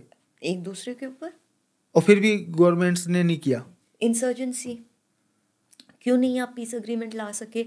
जो छः महीने के अंदर जो अग्रीमेंट साइन हुआ N S C N I M में सत्तर साल से चल रहा था। क्यों नहीं आपसे हुआ? विल की कमी पॉलिटिकल विल की कमी थी। Will changes everything you know मेरे को याद है इम्फाल भी जाते थे इनडायरेक्ट इनडायरेक्ट फ़्लाइट होती थी। यू नो नौ से अब सत्रह एयरपोर्ट्स हो गए इंटरनेशनल एयरपोर्ट्स हैं। देखिए मैं आई विटनेस अकाउंट दे रही हूँ। हाँ, वही मैं You know क्योंकि आप ज़मीन पे घूमे हो ना वहाँ पे। कि यू नो आई रिमेम्बर कि रोड टैक्स होता था। ट्रक से बसेस से इंसर्जेंट ग्रुप्स रोड टैक्स लेती थी थप्पा मार के। छप्पा मार के। नागालैंड फॉर क्राइस्ट इनका स्लोगन होता था। सो इंसर्जेंसी ये एन आई एम की जो हम बात कर- नागालैंड for Christ। ये- ये एनएससीएन की जो बात कर रहे हैं ये एक इंसर्जेंट ग्रुप थी। Wanted uh, all of Nagaland, parts of Assam, parts of Arunachal Pradesh, parts of Manipur और ये एक ऐसा स्ट्रिप बनाना चाह रही थी। हाँ जो इंडिपेंडेंट कंट्री होएगा जिसका नाम होएगा नागालैंड। उसका सिंबल होएगा नागालैंड फॉर क्राइस्ट एक क्वेश्चन मेरे माइंड में यहाँ पे आ रहा है जैसे क्रिश्चियन रिलीजन है। भाई मिशनरीज वहाँ पे कन्वर्ट करने का काम कर रही है और मेरे को लग रहा है कहीं ना कहीं कॉन्फ्लिक्ट में यहाँ ये भी एक रोल प्ले कर रहा है। लेकिन जैसे ऐसा तो है नहीं कि सिर्फ़ नॉर्थ ईस्ट में ही क्रिश्चियनिटी है इंडिया में। गोवा में हमको क्रिश्चियंस मिल जाएँगे। बहुत सारी जगह और अच्छे खासे लेवल पे अच्छे खासे तादाद में क्रिश्चियन तो यहाँ हम लोगों को कॉन्फ्लिक्ट्स नहीं दिखते और वहाँ ये वहाँ भी अपने लेवल पे कॉन्फ्लिक्ट दिखते हैं मगर this is a very good question hmm, you know कि नॉर्थ ईस्ट में क्या है जो इतना स्पेशल है? दैट यू सी इस लेवल का इंसर्जेंसी hmm. या हम देखते थे। हम्म, नॉर्थ ईस्ट फ्रंटियर ये आपका it's like the golden gate to south east Asia okay you know हम हमने ग्रेट गेम वेस्ट देखा है नॉर्थ वेस्टर्न फ्रंटियर में खेला गया है. Western powers vested interest you know insurgency terrorism drugs poppy cultivation opium क्या क्या नहीं हुआ है. राइट अब यहाँ हम नया गेम देख रहे हैं. और ये कोई नया गेम नहीं है ये पुराना गेम है मगर अब और है और कॉम्प्लिकेट हाँ, हो। सी जब ब्रिटिश नॉर्थ ईस्ट में आए इनको पता था नॉर्थ ईस्टर्न फ्रंटियर का वैल्यू hmm. इनको पता था ये मिनरल रिच है हम्म, ये एरिया uh, ये एरिया टिम्बर रिच है। सी जब कलोनियलिस्ट आए ये बहुत इन डेप बात है इसमें मैं जाऊँगी नहीं मगर I just touch upon it ship building was a major occupation they needed ships ship building के लिए आपको टिम्बर चाहिए था Timber लकड़ी- हाँ, लकड़ी चाहिए थी। Myanmar you know these areas वो famous for it you know तो फॉरेस्ट टैक्स भी लाए थे यू नो ताकि ये लोग फॉरेस्ट रिज़र्व कर सके except for their use British use इसमें भी काफ़ी लाइवलीहुड ट्राइबल्स का गया because a lot of tribals lived off the forest you know मगर that is another very complicated issue उसको साइड पे रखते हुए दे रियलाइज़ कि इसका वैल्यू क्या है? नंबर टू दे रियलाइज़ कि north eastern frontier is a natural frontier against China उस टाइम भी चाइना के साथ कंपटीशन था। तो जब ब्रिटिश छोड़ के जा रहे थे इंडिया इनके पास ये आइडिया भी था कोपलैंड प्लान करके क्राउन कॉलोनी प्लान करके बोलते हैं कि हम नॉर्थ ईस्ट को डायरेक्ट रूल में रखेंगे। इंडिया को छोड़ देंगे हाँ। मगर नॉर्थ ईस्ट को हम क्राउन कॉलोनी बना के रखेंगे। ओके। लकली ये प्लान काम नहीं किया। जैसे ऑस्ट्रेलिया और ये करेक्ट मगर इसमें इनका ज़्यादा इंटरफेरेंस रहता। हाँ। यू नो कन्वर्जन भी ज़्यादा रहता है इसलिए इनने बहुत एक तौर तरीके से कन्वर्जन भी चालू किया। ओके। जैसे मैंने कहा कि इन अलाइनमेंट लगाया अब 1813 का एक चार्टर एक्ट है जो ब्रिटिश ने निकाला था। पहले कन्वर्जन वाज नॉट अलाउड क्योंकि यू you नो know, मैंने आपको कहा कि populations back home they were not happy कि आप दूसरे देशों में जाके ब्रिटेन के ब्रिटेन में ही विरोध हो रहा था हाँ विरोध हो रहा था कि you can't go and interfere in other people's culture religion faith society मगर 1813 चार्टर एक्ट के बाद ये लीगल हो गया था मिशनरीज कुड कम इन हाँ तो जैसे नागालैंड वाले जैसे जगहों में अम, साधु संत नहीं जा पाते थे मगर मिशनरी जा पाता था। तो मिशनरी जा पाता था मिशनरीज ने मल्टीपल रीजंस थे जो ने you know they manage to go in आसान नहीं था। पहले कई साल तो उनको ये एक आदमी नहीं कन्वर्ट हुआ। उसके बाद उन्होंने ग्राउंड तैयार किया ना ग्राउंड बहुत बढ़िया तैयार हाँ। किया। मैंने कई ओरिजिनल किताबें पढ़ी हैं डायरीज पढ़ी हैं। काफ़ी मिशनरीज डायरी रखते थे यू नो और एक मिशनरी है जो they were the second missionaries to go in doctor Clark and Mary Clark. E W Clark तो उनकी वाइफ ने डायरी रखी थी। ओके। और वो कहीं कहीं अभी भी अवेलेबल है। उस डायरी में लिखा है कैसे उनका पहला नागाज के साथ इनकाउंटर हुआ। पहली नागाज एक होमोजेनस ट्राइब नहीं थी। ओके। वो सोलह प्लस सब ट्राइब्स थी। अलग अलग ट्राइब्स अलग अलग लैंग्वेजेस Okay. मगर सेम विसिनिटी में जोग्राफिकल एरिया में रहती थी। इंटरवॉरिंग भी थी कहीं। एक दूसरे के साथ हम्म, हम्म. लड़ाई होती थी। ऐसे भी थे। कई में फेमिलियरिटी भी थी। हम्म। मगर they were not one homogenous tribe ये जो नागा वर्ड है अभी भी अगर आप किसी हमारे ग्रैंड पेरेंट्स के जो टाइम के लोग हैं उनसे पूछो आप अपने आप को नागा बुलाते थे? कहते थे नहीं। वो अपने आप को अपने ट्राइब के नाम से बुलाते थे। Ao okay you know Tangkhul you know अलग अलग ट्राइब के नाम होते थे। यू नो तो लोथाज यू नो तो वो अपने ट्राइब के नाम से बुलाते थे। उनका ड्रेस भी अलग होता था वीव भी अलग होता था। तो ऐसे काफ़ी डिफ्रेंशिएटिंग फैक्टर्स होते थे लैंग्वेज भी अलग होता था। तो जब ये लोग गए ये लोग को इतने ईजिली एक्सेस नहीं मिला। मगर धीरे धीरे इनके पास दवाइयाँ होती थी। हम्म। एक बड़ी इंटरेस्टिंग कहानी है कि एक मैन ईटर शेर था या you know wild animal like that जो अटैक कर रहा था। हाँ। हाँ ऐसा कुछ था। I am forgetting what animal it exactly was मगर इनने अपनी बंदूक निकाली उसमें ट्रैंक्यूलाइजर डाला और मारा। हाँ। तो बेचारे उनने देखा नहीं था तो वो बड़े खुश हो गए। उनने कहा ये तो भगवान की देन है। ओके। यू नो फिर ये लोग प्रिंटिंग प्रेस लाए। प्रिंटिंग प्रेस एक बहुत बहुत ही इम्पोर्टेंट चीज़ थी बिकॉज़ इनने पहले एक लैंग्वेज बनाया। हाँ जिसमें एसमीज था लोकल लैंग्वेज डायलेक्ट्स थे। ये पहले लैंग्वेज सबको सिखाया सब ट्राइब्स को। हाँ इंग्लिश नहीं मतलब वहाँ की लोकल लैंग्वेज बनाई। हाँ। Okay. नागामीज कहते हैं तो वो सबको सिखाया। हाँ।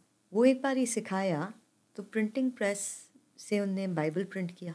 अच्छा फिर बांटना इसी हो गया? तो पहला किताब जो उनने पढ़ा was the Bible you know तो ऐसे मल्टीपल मल्टीपल वेज थे। तो जैसे okay. मैंने कहा कि मेडिसिन था आउटरीच था एजुकेशन था यू you नो know, उसके बाद ये you know handing the Bible था। यू you नो know, फिर uh, हम वेस्टर्नाइज्ड हैं। हम्म। हम हिंदू से अलग हैं।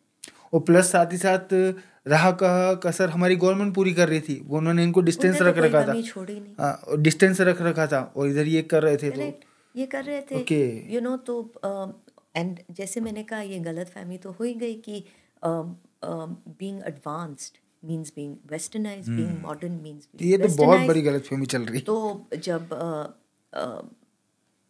नागास को कन्वर्ट करना चालू किया सूट टाई वेस्टर्न लिविंग सिखाया। हम्म यू नो तो ऐसे आइडेंटिटी फॉर्मेशन हुआ। यू नो यस ये भी आर्ग्यू कर सकते हैं। The Nagas can argue this that भाई हमने खुद चूज़ किया। हमारे ऊपर फोर्स नहीं किया गया। यू you नो know, ये भी आर्ग्यू कर सकते हैं कि हमारे पास था ही क्या? हम्म। हमारी तो देखभाल कोई नहीं कर रहा था ना। एग्जैक्टली एग्जैक्टली ये सबसे बड़ा पॉइंट है। भाई डेवलपमेंट नहीं मिल रहा था कुछ भी नहीं मिल रहा था उनको। हम्म। ये भी कह सकते हैं।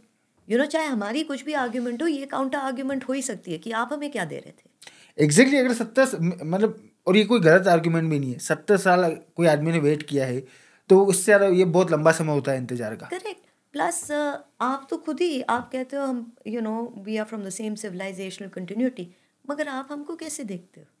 As a savage as a barbarian यहाँ मेरा एक सवाल ये है कि आज 2014 से आज जो आठ नौ साल हो गए हैं जो ज़मीन पे बदलाव हुआ है नॉर्थ ईस्ट के अंदर लोगों को इंफ्रास्ट्रक्चर मिल गया है डेवलपमेंट मिला है। अब नॉर्थ ईस्ट के आम लोग वो जो ट्राइबल पॉपुलेशन है वो रेस्ट ऑफ़ इंडिया को कैसे देखती है? सी का, काफ़ी टाइम तक मैं भी जब जाती थी हम्म, मेरे को भी वो लोग they used to look at me as the other आप बाहर से आए हो। आप क्या समझोगे? हम्म। आप नहीं समझ पाओगे। हम्म, आप भाषा नहीं जानते हो आप कल्चर नहीं जानते हो। एक उनका भी इनवर्ड लुकिंग हो गया। एक हॉस्टिलिटी हो गई यू नो एंड वो उनकी गलती नहीं है यू you नो know, जब यहाँ आते हैं यू नो बैंगलोर में कितने बच्चे हैं दिल्ली में कितने बच्चे हैं उनको रेशियल प्रोफाइलिंग होती है। एग्जैक्टली होती है। हमने कोविड टाइम में भी देखा था। अनाप शनाप बातें करते हैं लोग कहते हैं चिंकी है ये है वो है। यू नो जबकि ये हमारा सिविलाइजेशन नहीं है। जैसे मैंने कहा अगर यू नो गंधारी वहाँ की है Rukmini you know is from Arunachal और चित्र अगर ये तो हम उनको मानते हैं क्या? हाँ अगर ए- क्या अर्जुन ने ये देखा था क्या? सी बात है। यू नो तो ये हमारा कल्चर नहीं है। यू नो मगर ये रेस हमने जो अडॉप्ट कर लिया है। अगर हम लोग रामायण को ही पढ़ने जाए मतलब मैं तो खैर इतना डीपली नहीं पढ़ा हुआ है लेकिन मोटा मोटा भी अगर हम लोग पढ़ें तो राम भगवान नॉर्थ से बिलोंग करते थे है ना? है ना? साउथ में अ, लड़ने के लिए मतलब साउथ में वो गए अपनी। और वहाँ पे जो सुग्रीव नाम का जो साउथ का ही है ना सुग्रीव साउथ में ही थे है ना? जान न पहचान उस आदमी ने मदद करी सब कुछ किया तो वहाँ तो हमारे बीच में तो कभी ये था ही नहीं रेस और ये सब कुछ। ये नए लेंसेज हैं। सो so, जैसे हम चश्मे पहनते हैं ना हाँ अलग अलग लेंस हम पहन रहे हैं। हाँ, हम पहले रेस का लेंस पहनते। पे। मैं तो कहूँ I am a strong believer in the fact that inter multi cultural families create for a stronger nation you know ये जो हमने कहा है कि अरे हम हरियाणा के हैं तो हरियाणा की लड़की से शादी करेंगे हम यहाँ के हैं, यहीं के लड़, लड़के से शादी करेंगे। नेसेसरी नहीं है। यू नो ये जो ये जो एक्सचेंज होता है this creates bond you know culture हमें कल्चर समझने को मिलता है कल्चर समझने को मिलता है यू नो ये जो लेंसेज हमने ल, लगाई हुई हैं हट जाएँगे। ये हट जाती है। और सब लोग सेम ही चीज़ कर रहे हैं मगर अपने खुद के वे से। Why should be not be accepting of that you know तो मेरे लिए तो this is a great binding force and ये हमारे सिविलाइजेशन में हुआ है हमारे इतिहास में हुआ है हमारे एपिक्स में हमारे ग्रंथ में इसकी बातें हुई हैं। तो हम when we are so proud of our civilisation why should we not emulate it हम उसको क्यों नहीं कॉपी करें? You know that is very important जो होना बंद हो गया। जब मैं वहाँ जाती थी मेरे को भी ऐसे देखते थे कि आप बाहर से आए हो आप क्या समझोगे? इतने ईजिली आपको एक्सेप्ट नहीं करते हैं। आपको थ्रेट तो नहीं हुआ मतलब इनिशियल लेवल पे रहा हूँ। नहीं you have to be careful अगर आप कॉन्फ्लिक्ट एरियाज़ में जा रहे हो सेसेशनिस्ट मूवमेंट्स है सेपरेटिस्ट मूवमेंट्स है आर्म्ड लोग हैं। थोड़ा तो डर लगेगा ही। यू नो मगर you have to be very sensible ज़्यादा एडवेंचरस होने की ज़रूरत नहीं है। हर चीज़ टाइम लगता है फ़ील्ड वर्क टाइम लगता है। यू you नो know, ऐसा नहीं है कि एक ट्रिप मारा हाँ। हो गया। और अब तो अपनापन फील होता होगा आपको। अब तो मतलब मेरे जो दोस्त बने हैं दे लाइक फैमिली फैमिली हाँ एग्जैक्टली यू नो वो मेरे को अलग तरीके से नहीं देखते। मैं उन्हें कि मैं तो कभी देखती नहीं थी। यू you नो know, तो uh, मेरे लिए तो वो दैट वाज नो गो कि यू नो मेरे लिए तो everybody was the same a part of my civilisation अगर हम लोग एक सिंपल लैंग्वेज सिंपल शब्दों में अगर हम लोग इसको समझ अ, समझना चाहें तो पंद्रह साल पहले आप गए थे आपको लेके लोगों का नज़रिया बदल गया नॉर्थ ईस्ट के लोगों का आज नज़रिया बदल गया। साल 2014 के बाद से हम लोगों ने पॉलिसीज़ चेंज करी गवर्नमेंट लेवल पे नॉर्थ ईस्ट को लेके। तो आज नॉर्थ ईस्ट के लोगों का रेस्ट ऑफ़ इंडिया और इंडियन गवर्नमेंट को देखने का नज़रिया भी बदल गया होगा? ऑफ़ कोर्स बदला है। सी इसमें अगेन ये चीज़ प्रॉब्लमेटिक होती है। कई लोग होते हैं जो अपने वही आइडेंटिटी पॉलिटिक्स में अटके रहते हैं। हम्म। यू नो उनको ऐसा लगता है कि अरे गवर्नमेंट ऑफ़ इंडिया हमें इग्नोर कर रही है। अरे we are not treated as one hmm. You know भूल जाते हैं। यू नो हमारी मेमोरी बड़ी शॉर्ट है। यू you नो know, कई लोगों को याद भी नहीं रहता है कि 2014 के पहले कंडीशन कैसी थी। मैंने खुद अपने आँखों से देखा है जहाँ जहाँ एक रेस्टोरेंट नहीं मिलता था खाने को। हम्म। यू नो अब बच्चे वापस आ रहे हैं एंड अपने न्यू आइडियाज़ लेके रेस्टोरेंट सेटअप कर रहे हैं। World class restaurants industry setup कर रहे हैं कॉटेज इंडस्ट्री सेटअप कर रहे हैं और अपने ही जो ट्रेडिशनल आर्ट्स क्राफ्ट्स कुजीन है उसको प्लेटफॉर्म दे रहे हैं। हम्म। हमने अब हम नॉर्थ ईस्टर्न कुजीन के बारे में सोच सुनते हैं। सुनते हैं। हम पंद्रह साल पहले सुनते नहीं? सुनते, वही- खाने को नहीं मिलता था।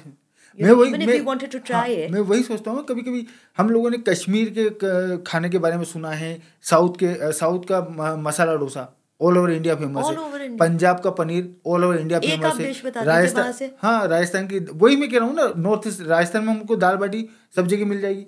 नॉर्थ ईस्ट का कुछ भी ना किसी को पता है ना कुछ भी नहीं। मगर यू नो मैं कह रही हूँ कि 2014 के बाद जब सी इंसर्जेंसी पीस ये सब जब आता है तो ना तब ऑटोमेटिकली आपका आपकी चीज़ें बदलनी चालू हो जाती हैं आपका इंडस्ट्री आता है इन्वेस्टमेंट आता है इंफ्रास्ट्रक्चर आता है।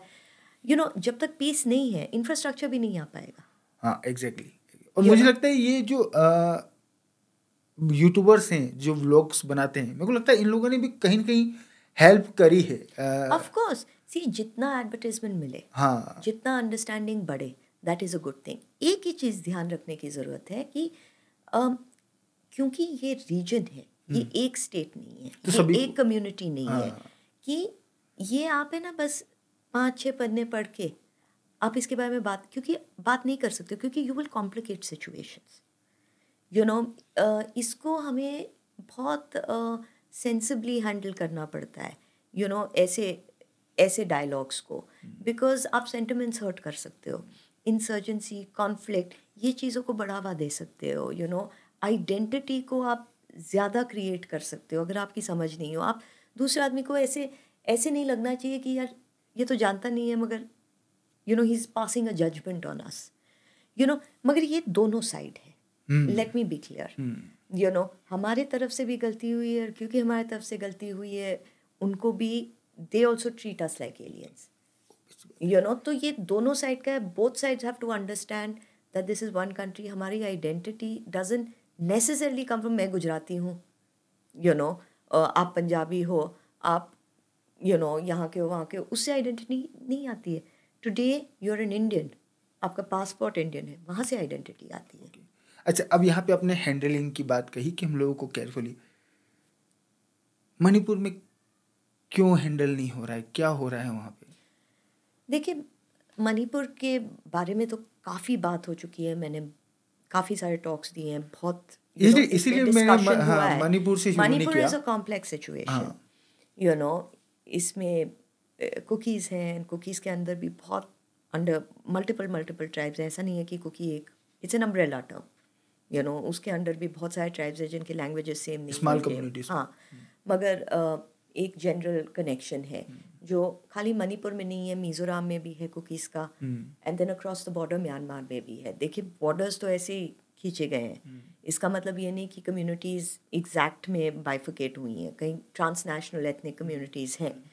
यू नो उसके बाद मैथीज हैं जो डोमिनेंट एक आप तरीके से कह सकते हो क्योंकि मेजॉरिटी है मगर मेजॉरिटी माइनॉरिटी मेरे हिसाब से मायने नहीं रखता है मणिपुर में क्योंकि मेरे लिए माइनॉरिटी होएगा जो एक परसेंट दो परसेंट तीन परसेंट हो। हम्म, हम्म, यू नो अगर ट्राइबल कम्युनिटी मणिपुर की यू नो पैंतीस परसेंट है यू नो तो I don't really think that's a minority you know मगर मैथीज को कई लोग मेजॉरिटी मानते हैं। मैथीज वैली में बेस्ड है। हम्म, यू नो एक लैंड एक्ट निकला था यू नो जिससे वो कन्फाइंड हो गए वैली में which is ten percent of the land and actually ten percent भी नहीं है। उसको आई वुड से छः सात परसेंट से ज़्यादा नहीं है क्योंकि उसमें से आप लोकताक ने यू नो लाइक लेक्स निकाल दो वाटर बॉडीज निकाल दो इंफ्रास्ट्रक्चर निकाल दो यू नो तो कम ही होएगा। Uh, उसमें ninety percent of the you know population है। हिल्स हिली एरिया ज़्यादा डेवलप नहीं है। हम्म, तो वो स्पार्सली पॉपुलेटेड है। अब इसमें अगेन मल्टीपल प्रॉब्लम्स है। एक लेंस से तो ये कॉन्फ्लिक्ट नहीं देख सकते। नहीं मतलब मेरा ये मेरे को थोड़ा सा ये समझने की ज़रूरत है। कॉन्फ्लिक्ट तो कॉम्प्लिकेटेड है है ना? ये तो समझ में आ रहा है। गवर्नमेंट को इतना समय क्यों लग रहा है? मतलब कहाँ कमी रह रही है? मेरे को ये समझ में नहीं आ रहा। देखिए यू नो हर प्रॉब्लम मतलब एक चीज़ एक चीज़ यहाँ पे ये है कि ये कोई कॉन्फ्लिक्ट आज का तो है नहीं। ये जो हम लोग बात कर रहे हैं रिलीजन लैंग्वेज कल्चर जो डाइवर्सिटी है इनकी वजह से डिस्प्यूट्स भी होते हैं। भाई ये कोई आज तो एकदम आए नहीं सालों से। बट ये ऑल ऑफ़ द सडन ये खड़ा होना और फिर कंट्रोल ना होना इसके पीछे का two three reasons I tell you neighbours playing role हाँ so two three reasons I tell you ये अगेन एक रीज़न नहीं है। कभी भी कॉन्फ्लिक्ट का एक रीज़न नहीं होता स्पेशली जब ऐसी कॉम्प्लेक्स सोसाइटीज़ होती हैं यू नो एथनिसिटीज़ अलग हैं ट्राइबल कम्युनिटीज़ हैं नॉन ट्राइबल कम्युनिटीज़ हैं। यू नो तो मल्टी लेयर्स हैं तो जो रीजंस है वो भी मल्टी लेयर हैं। एक तो है ये लैंड इशू हाँ कि मैथीस को लग रहा है कि हम कन्फाइंड हैं एंड वो भी सच बात है कि बीस तीस साल बाद क्या होने वाला है। मैथीस को शेड्यूल ट्राइब स्टेटस चाहिए जो कुकीज़ नहीं मान रहे। यू नो कुकीज़ का कहना है कि हमारे पास डेवलपमेंट नहीं है। मैथीस हमें बुली करते हैं। यू नो हिली एरियाज़ में डेवलपमेंट कम है तो उनके पास ए डी सीज है ऑटोनॉमस डिस्ट्रिक्ट काउंसिल्स तो उनके पास है certain amount of autonomy under the six schedule हम मगर फिर article three seventy three seventy one C C you know मगर ये हर स्टेट में है अलग अलग you know so under the six schedule उनके पास ऑटोनॉमी है मगर हिल काउंसिल्स भी बिकॉज़ आई सेड एक ट्राइब नहीं है मल्टीपल डिफरेंट ट्राइब्स हैं तो मे बी उसके वजह से प्रोफेशनली काम नहीं कर पाती है। यू नो सो बहुत सारे रीजंस हैं मगर अब जो दूसरे रीजंस आ रहे हैं and these are new reasons is demographic change हाँ कि. काफ़ी लोगों का कहना है जब से एनआरसी हुआ है आसाम में अ, ये नॉर्थ ईस्ट में चर्चा है कि यू नो जहाँ डेमोग्राफिक चेंज लग रहा है वहाँ भी होएगा। तो मणिपुर में भी शायद हो सकता है डीलिमिटेशन हो सकता है मणिपुर में। ओके और डीलिमिटेशन हो रहा है इसलिए डेमोग्राफिक चेंज हो रहा है. Maybe somebody is trying to artificially create a demographic change okay you know external forces अब जैसे मैंने कहा एन एस सी एन ये कोई नई बात नहीं है कि एक्सटर्नल एजेंसीज ने कॉन्फ्लिक्ट में एड एंड अबेट किया है in the north east N S C N की आप बात देखिए Nagaland for Christ you know ये कंट्री बनाना चाहते थे. uh, उसमें नॉट ओनली मिशनरीज का हाथ था मगर कहते हैं कि चाइना ने ट्रेन किया है। कहते नहीं है this is a fact N S C N की जो लीडरशिप है चाइना ने सपोर्ट किया उनको सी ट्रांस नेशनल एथनिसिटीज का मतलब कि आपके similar cousins cousin ethnic groups. इस साइड ऑफ़ द बॉर्डर भी है उस साइड अच्छा वो इंडिया से रिलेट नहीं करके वो चाइना से रिलेट कर रहे हैं नहीं वो म्यांमार से रिलेट कर रहे हैं तो उनको पैसेज ऑफ़ वे मिलता है। China and China and China had the reason to do it. तो arms ammunition money training you know ये काफ़ी जगह में हुआ है। आईएसआई का भी रोल रहा है। त्रिपुरा में जैसे एक ग्रुप है N L F T N L F T उस टाइम पे बांग्लादेश में ट्रेन होता था बाय आईएसआई ऑपरेटिव्स आईएसआई का काफ़ी इन्फिल्ट्रेशन था बांग्लादेश में। You know before it was Bangladesh. You know influence तो था ही ना। सी बात है you know when it was east तो पाकिस्तान यू नो तो आईएसआई वहाँ ऑपरेट करता था तो काफ़ी इंसर्जेंट ग्रुप्स को ट्रेन करता था।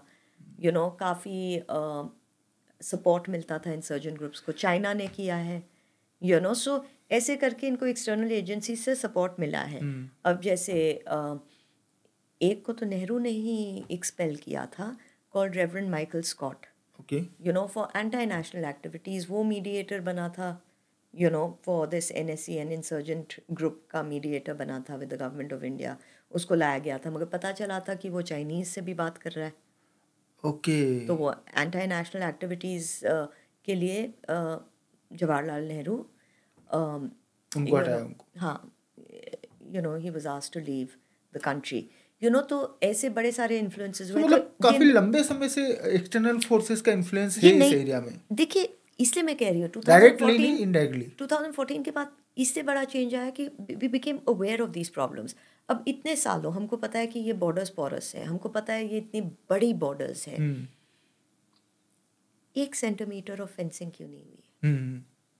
ये बॉर्डर्स को आप मैन नहीं कर सकते हो। Exactly. नहीं कर ये बहुत लंबे हैं बहुत डेंस फॉरेस्टेड हैं यू नो प्लेन फेंसिंग से भी काम नहीं चलेगा. You need a lot of technology you know you need face recognition.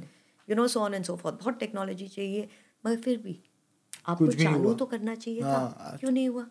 You know that infiltration है। आसाम एजिटेशन जब हुआ था क्यों हुआ था? अगेन क्योंकि वहाँ भी इन्फिल्ट्रेशन था। पूरा आसाम में भी you know there is massive demographic change you know ठीक है उनका डेमोग्राफिक चेंज कहीं और से आया है मणिपुर का कहीं और से आ रहा है मणिपुर का म्यांमार से आ रहा है। मगर डेमोग्राफिक चेंज तो हो रहा है। And these are border countries ये हमारा सबसे बड़ा फ्रंटियर है।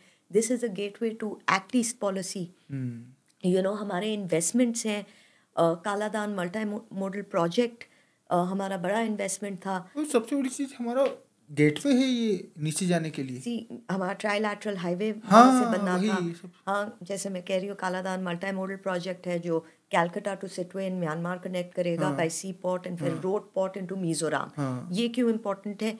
क्योंकि you can not just be dependent on chicken chicken हाँ। टुमारो कुछ स्ट्रेटेजिक इशू वहाँ हुआ तो आपको ऑल्टरनेटिव रूट चाहिए। राइट अब म्यांमार में जो इशू हो रहा है that has a direct impact Bangladesh में जो इशू हो रहा है that has a direct impact. क्योंकि हमारे बॉर्डर्स पॉरस से कहाँ जाएँगे? अगर म्यांमार में सिविल वॉर लाइक सिचुएशन अभी जैसे चल रहा हम्म, है रेफ्यूजीज कहाँ जाएँगे? वो बांग्लादेश जाएँगे? नहीं वो यहाँ आएँगे ना। एग्जैक्टली राइट रिपोर्ट्स कहते हैं Sagaing region which is across the border from India Hmm. Almost seventy percent of the displacement से ही आ रहे हैं।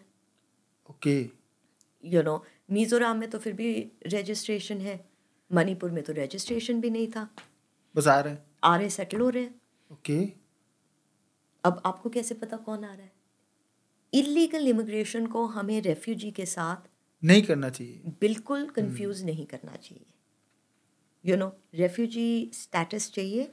There are rules and regulations to refugee status and it is dependent on the will of the country you know illegal immigration means आपके पास ना तो कोई documentation है कुछ hmm. कोई भी हो सकता है।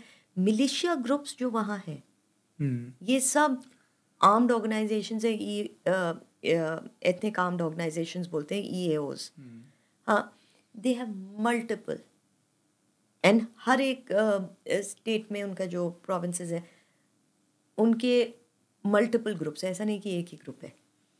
ओके यू नो तो हाउ डू यू नो कि वो नहीं आ रहे? हाउ डू यू नो कि आर्म्स एमिनेशन वहाँ से नहीं आ रही है? अब आपको यहाँ से ये मणिपुर वाला कॉन्फ्लिक्ट किधर जाते हुए नज़र आ रहा है? सोल्व होने की ओर जाते हुए नज़र आ रहा है? Positive see it's very difficult to solve the problem you know जैसे आपने पूछा गवर्नमेंट क्यों नहीं कर हम्म। पा रही है? Government can not be heavy handed it will not be prudent it will ये स्मार्ट चीज़ नहीं होएगा कि अपने ही सिविलियंस के ऊपर गवर्नमेंट हैवी हैंडेड हो जाए। यू नो नंबर टू ये इतना इजी प्रॉब्लम नहीं है ये अपना सिविलियन प्रॉब्लम नहीं है। यू नो ये हमारे सिटीजन्स नहीं है। हम्म। ठीक है कोई गिने चुने लोग होंगे जो सपोर्ट करते होंगे इलीगल इमिग्रेशन को मगर इलीगल इमिग्रेशन हमारे सिटीजन्स को इम्पैक्ट करता है। हम्म। यू नो मगर we are dealing with illegal immigration coming from somewhere else अब म्यांमार की आप स्थिति देखिए पूरा सिविल वॉर लाइक सिचुएशन है। म्यांमार में। यू नो मिलिट्री हुंता जो है वो सराउंड हो चुकी है। Hmm. You know operation 1027 hmm launch हुआ उसका सक्सेस देख के सेकेंड ऑपरेशन 1107 लॉन्च हुआ है। यू नो तो कुल मिला के सभी मिल गए हैं। यहाँ भी यूएस इंटरेस्ट भी है। हम्म म्यांमार को सैक्रिफाइस जोन भी बोलते हैं। क्योंकि म्यांमार में मिनरल्स इतने हैं और मिनरल्स जो हम डे टू डे जैसे जो मिनरल आपका लाइट आपके फ़ोन और कंप्यूटर में जो लाइट देता है those minerals are found in uh, Myanmar. Man, okay. You know, तो through second party, Rare earth, uh, rare rare में- earth critical minerals, you know, ये सब there. ये सब militias control करती हैं. Okay. You know, militias से second party uh, selling होती है western countries को, you know, to countries across the world. You know, तो अब इसमें ये भी complex area आ गया है. ओके तो मतलब अब अ, मणिपुर में जो हो रहा है वो एक तरह से म्यांमार में जो हो रहा है उससे कनेक्टेड हो गया है कहीं ना कहीं बैक एंड पे मतलब अ, इसमें कोई दोहराई नहीं है। हम्म। म्यांमार की इंस्टेबिलिटी हम्म, बहुत बेसिक वे में मैं कहूँ तो आपका नेबरहुड का इंस्टेबिलिटी आपके ऊपर इम्पैक्ट करेगा। चाहे वो इलीगल इमिग्रेशन हो ड्रग नेक्सस हो you know arms ammunition transfer हो यू नो या तो it is like this politics of critical earth materials you know तो जियोपॉलिटिक्स आ गई है इसमें तो फिर तो ऑलरेडी कॉम्प्लिकेट अब यूके ने यूएस ने यूरोपियन यूनियन ने सैंक्शंस करे हैं। म्यांमार के हाँ, ऊपर, क्योंकि हाँ। डेमोक्रेसी नहीं है। हम्म, यू नो मतलब मेरे तो इसमें व्यूज़ अलग ही हैं। कि यूएस कौन होता है? डेमोक्रेसी के बारे में बात करने नहीं को। मेरे को ये समझ नहीं आता है कतर सऊदी अरेबिया कुवैत यहाँ पे भी तो नहीं है इन पे तो आज तक कभी नहीं लगे सेंक्शन डेमोक्रेसी के नाम पे। करेक्ट मतलब अ, अ, आप डेमोक्रेसी की बात करोगे जब वेदर यू लाइक ट्रंप और नॉट विच हंट तो हो रहा है? ट्रंप के पीछे तो आप पढ़े हाँ ओबीसी बात है विचार चल रहा है। ओपनली पढ़े ओपनली पढ़े हाँ सो डेमोक्रेसी की क्या ही बात कर रहे हैं आप? मगर सैंक्शंस दिए 26 over 26 rounds of sanctions have been made हाँ ये हो रहा है because you want to bring democracy back NUG है हाँ जो इनकी जो गवर्नमेंट इन एक्साइल कह लो उनका ऑफ़िस दो तीन ब्लॉक वाइट हाउस से दूर है। एक मेरे माइंड में एक सवाल आया इंडियन गवर्नमेंट क्यों एक ऐसी ऑर्गेनाइजेशन फॉर्म नहीं करती जो ग्लोबल लेवल पे डेमोक्रेसी को मॉनिटर करे? डेमोक्रेसी डेमोक्रेसी की जिस तरीके से यूएस वाले करते हैं डोमिनेट करने की कोशिश करते हैं इन्होंने ऑर्गेनाइजेशंस बना रखी है डेमोक्रेसी को रैंकिंग देती है वहाँ रिपोर्ट्स पब्लिश करती है इस तरीके का काम क्योंकि हम भी एक डेमोक्रेसी और इंडिया के इलेक्शंस को ठीक है हमारे यहाँ विपक्ष बोलते रहते हैं लेकिन लीगल ग्राउंड कोई चैलेंज नहीं कर सकता। हमारा इलेक्शन कमीशन इतना बढ़िया है है ना? और ग्लोबल लेवल पे रिकॉग्नाइज्ड है। तो फिर हम लोग क्यों नहीं बनाते इस तरीके की ऑर्गेनाइजेशन और लोगों को? आई थिंक जैसे टाइम जा रहा है इंडिया और असर्टिव हो रहा है जैसे आपने कहा रिपोर्ट्स यू नो काफ़ी सारे ऐसे रिपोर्ट्स निकले हैं uh, जिसको इंडिया ने काउंटर किया है। एंड आई थिंक आगे करती रहेगी। सी ये आता है जब आपके पास कॉन्फिडेंस बढ़ता है आपकी गवर्नमेंट ऐसी हो जो यू नो जिसमें कॉन्फिडेंस हाँ, हो confidence। जो इंटरनेशनल uh, अरीना आपको सीरियसली ले। You know and international arena is taking a seriously ना यू नो तो ऐसे काफ़ी रिपोर्ट्स आए हैं जो हमने काउंटर किए हैं। हम इंटरनेशनल प्रेशर के अंडर हम सकम नहीं हुए हैं। U S C I R F का रिपोर्ट देखिए। United States commission for international religious freedom United States हमको रैंकिंग देगी दुनिया को रैंकिंग देगी कि कौन रिलीजियस फ्रीडम में किस पैकिंग ऑर्डर में है। हाँ तो जब ये हुआ था आई रिमेम्बर पहले अ, हम काउंटर नहीं करते थे। हम्म। हमने बहुत स्ट्रॉन्ग इस बार तो बहुत अच्छे से काउंटर किया। वी ये प्रेस फ्रीडम की जो रिपोर्ट आई थी वो प्रेस फ्रीडम का हमने काउंटर किया। हंस के- हंस के पेड़ दुखने लगा है इंडिया को इन लोगों ने पाकिस्तानी लोगों से नीचे डाल रखा है। U S C I R F ये साल year by year year by year करती थी। हम्म, you know? तो मतलब you can only counter when you are in a position to counter. Today we are in a position to counter जब हमें international pressure या opinion के बारे में हमें यू नो हमें इम्पैक्ट नहीं होता है you know and I think आगे वैसे चलता रहेगा मगर Myanmar is a complicated situation बहुत डेंजरस सिचुएशन है। कल रात की ही बात है। हम्म, एक uh, बहुत इम्पोर्टेंट टाउनशिप uh, है पलेटवा करके। हम्म, um, you know port है। Paletwa has fallen to the to you militias हम्म, you know तो हमारे just अक्रॉस our border हम्म, ऐसे strategic towns हैं हम्म, जो मलेशिया कंट्रोल में आ रही हैं जो हुंटा के कंट्रोल में अब नहीं है। ओके यू नो तो ये हमारे लिए बड़े सोचने की बात है कि अगर ये ऐसा सिचुएशन हुआ कि junta is not in control militias are in control hmm, हम नेगोशिएट किसके साथ करेंगे? एग्जैक्टली यू नो अगर डेमोक्रेटिक गवर्नमेंट आई हम्म, जो अभी बड़े सारे एथनिक ग्रुप्स को मिला मिला के रिप्रेजेंटेशन है। उसमें हाँ। एक रोहिंग्या मिनिस्टर भी है। हाँ हाँ। Will they be on our side ये बहुत बड़ा सवाल होने वाला। हाँ I am somebody who believes in the power of democracy hmm, मगर डेमोक्रेसी जब पहले फुली फंक्शनल नहीं हुई है इस देश में यू नो अब हो सकती है क्या? पहले भी जब डेमोक्रेटिक गवर्नमेंट थी सब एथनिक ग्रुप्स के एस्पिरेशंस को डिट टेक अंडर कंट्रोल नहीं. रोहिंग्या सिचुएशन कब हुआ था? डेमोक्रेटिक डेमोक्रेटिक गवर्नमेंट के टाइम पे हुआ। यू नो सो ये सब हमारे सोचने की बात है। मैं you know I would wish for a robust and fruitful democratic system to come in मगर हो सकता है नहीं हो सकता है क्योंकि इतने इंटरनेशनल प्लेयर्स हैं इतना वेस्टेड इंटरेस्ट है इतना जियो है जैसे आपने कहा। होने देगा कि नहीं? और आप ये भी सोचिए कि सैंक्शंस यूएस लगा रही है। हम्म, सैंक्शंस यूके और यूरोप लगा रही है। हम्म, हाँ हुंटा किसके तरफ़ जाएगी? हम्म, हुंटा चाइना की तरफ़ जाएगी। Exactly forty percent of the debt of Myanmar is owed to China debt trap तो हमने देख ही लिया। उस सिचुएशन में भी हमारे लिए प्रॉब्लम क्रिएट होगी। They China has huge investments hmm, you know जैसे हमारे लिए नॉर्थ ईस्ट स्प्रिंग बोर्ड है हम्म, थ्रू म्यांमार हम्म, उनके लिए यूनान स्प्रिंग बोर्ड है। हम्म, उनके लिए भी म्यांमार उतना ही इम्पोर्टेंट है जितना हमारे लिए इम्पोर्टेंट है। तो वो क्यों जाने देंगे? एग्जैक्टली वो तो इतना एक्टिव रोल प्ले कर रहे हैं कि वो तो they are negotiating between the ethnic armed organisations you know Coco islands है। कोको आइलैंड्स म्यांमार ने ले रखा है विच इज़ आई थिंक पचपन किलोमीटर दूर है अंडमान से। हम्म। मगर ऐसा नहीं कि Indian government not alert Indian government is also alert मगर But मैं कह रही हूँ ये इनके मूव्स देखिए नहीं और चीज़ चीज़ें कॉम्प्लिकेटेड हो रही है और मेरे को जिस तरीके से अभी हम लोगों ने बात करी क्योंकि जियोपॉलिटिकल इंटरेस्ट इसमें आ गए हैं चाइना के इंटरेस्ट आ गए हैं यूएसए के इंटरेस्ट आ गए हैं तो फिर मुझे लग रहा है कि चीज़ें यहाँ से और ज़्यादा कॉम्प्लिकेटेड होती हम लोगों को नज़र आएगी। सी अगर हुंटा कलैप्स हो गया हम्म। कोई कंसेंसस होएगा कि नहीं होएगा? हम्म, यू नो प्रॉब्लम ये है कि बड़े सारे एथनिक ग्रुप्स हैं और उनकी aspirations have not been taken into control उनको लगता है कि डोमिनेंट जो डोमिनेंट बर्माज हैं they control them you know ऐसे बड़े सारे उनके इश्यूज़ हैं। तो will that solve the problem और not is a question hmm, क्या प्राइस पे वो प्रॉब्लम सॉल्व होएगा? यू नो सीनियर लीडरशिप हुंडा की जो लीडरशिप है उन्होंने खुद कहा है कि Myanmar is at the verge of breaking up अगर म्यांमार टूट गया किसके लिए बेनिफिट है कैसे टूटेगा यू नो स्प्लिट कैसे होएगा हमारे एसेट्स का क्या होएगा? एग्जैक्टली हमारा कालादान मल्टी मॉडल प्रोजेक्ट है ट्राईलैटरल हाईवे है हम्म, um, um, इनके ऑयल एंड गैस पाइपलाइंस हैं चाइना के यू नो शापशू पोर्ट है इन सब का क्या होएगा?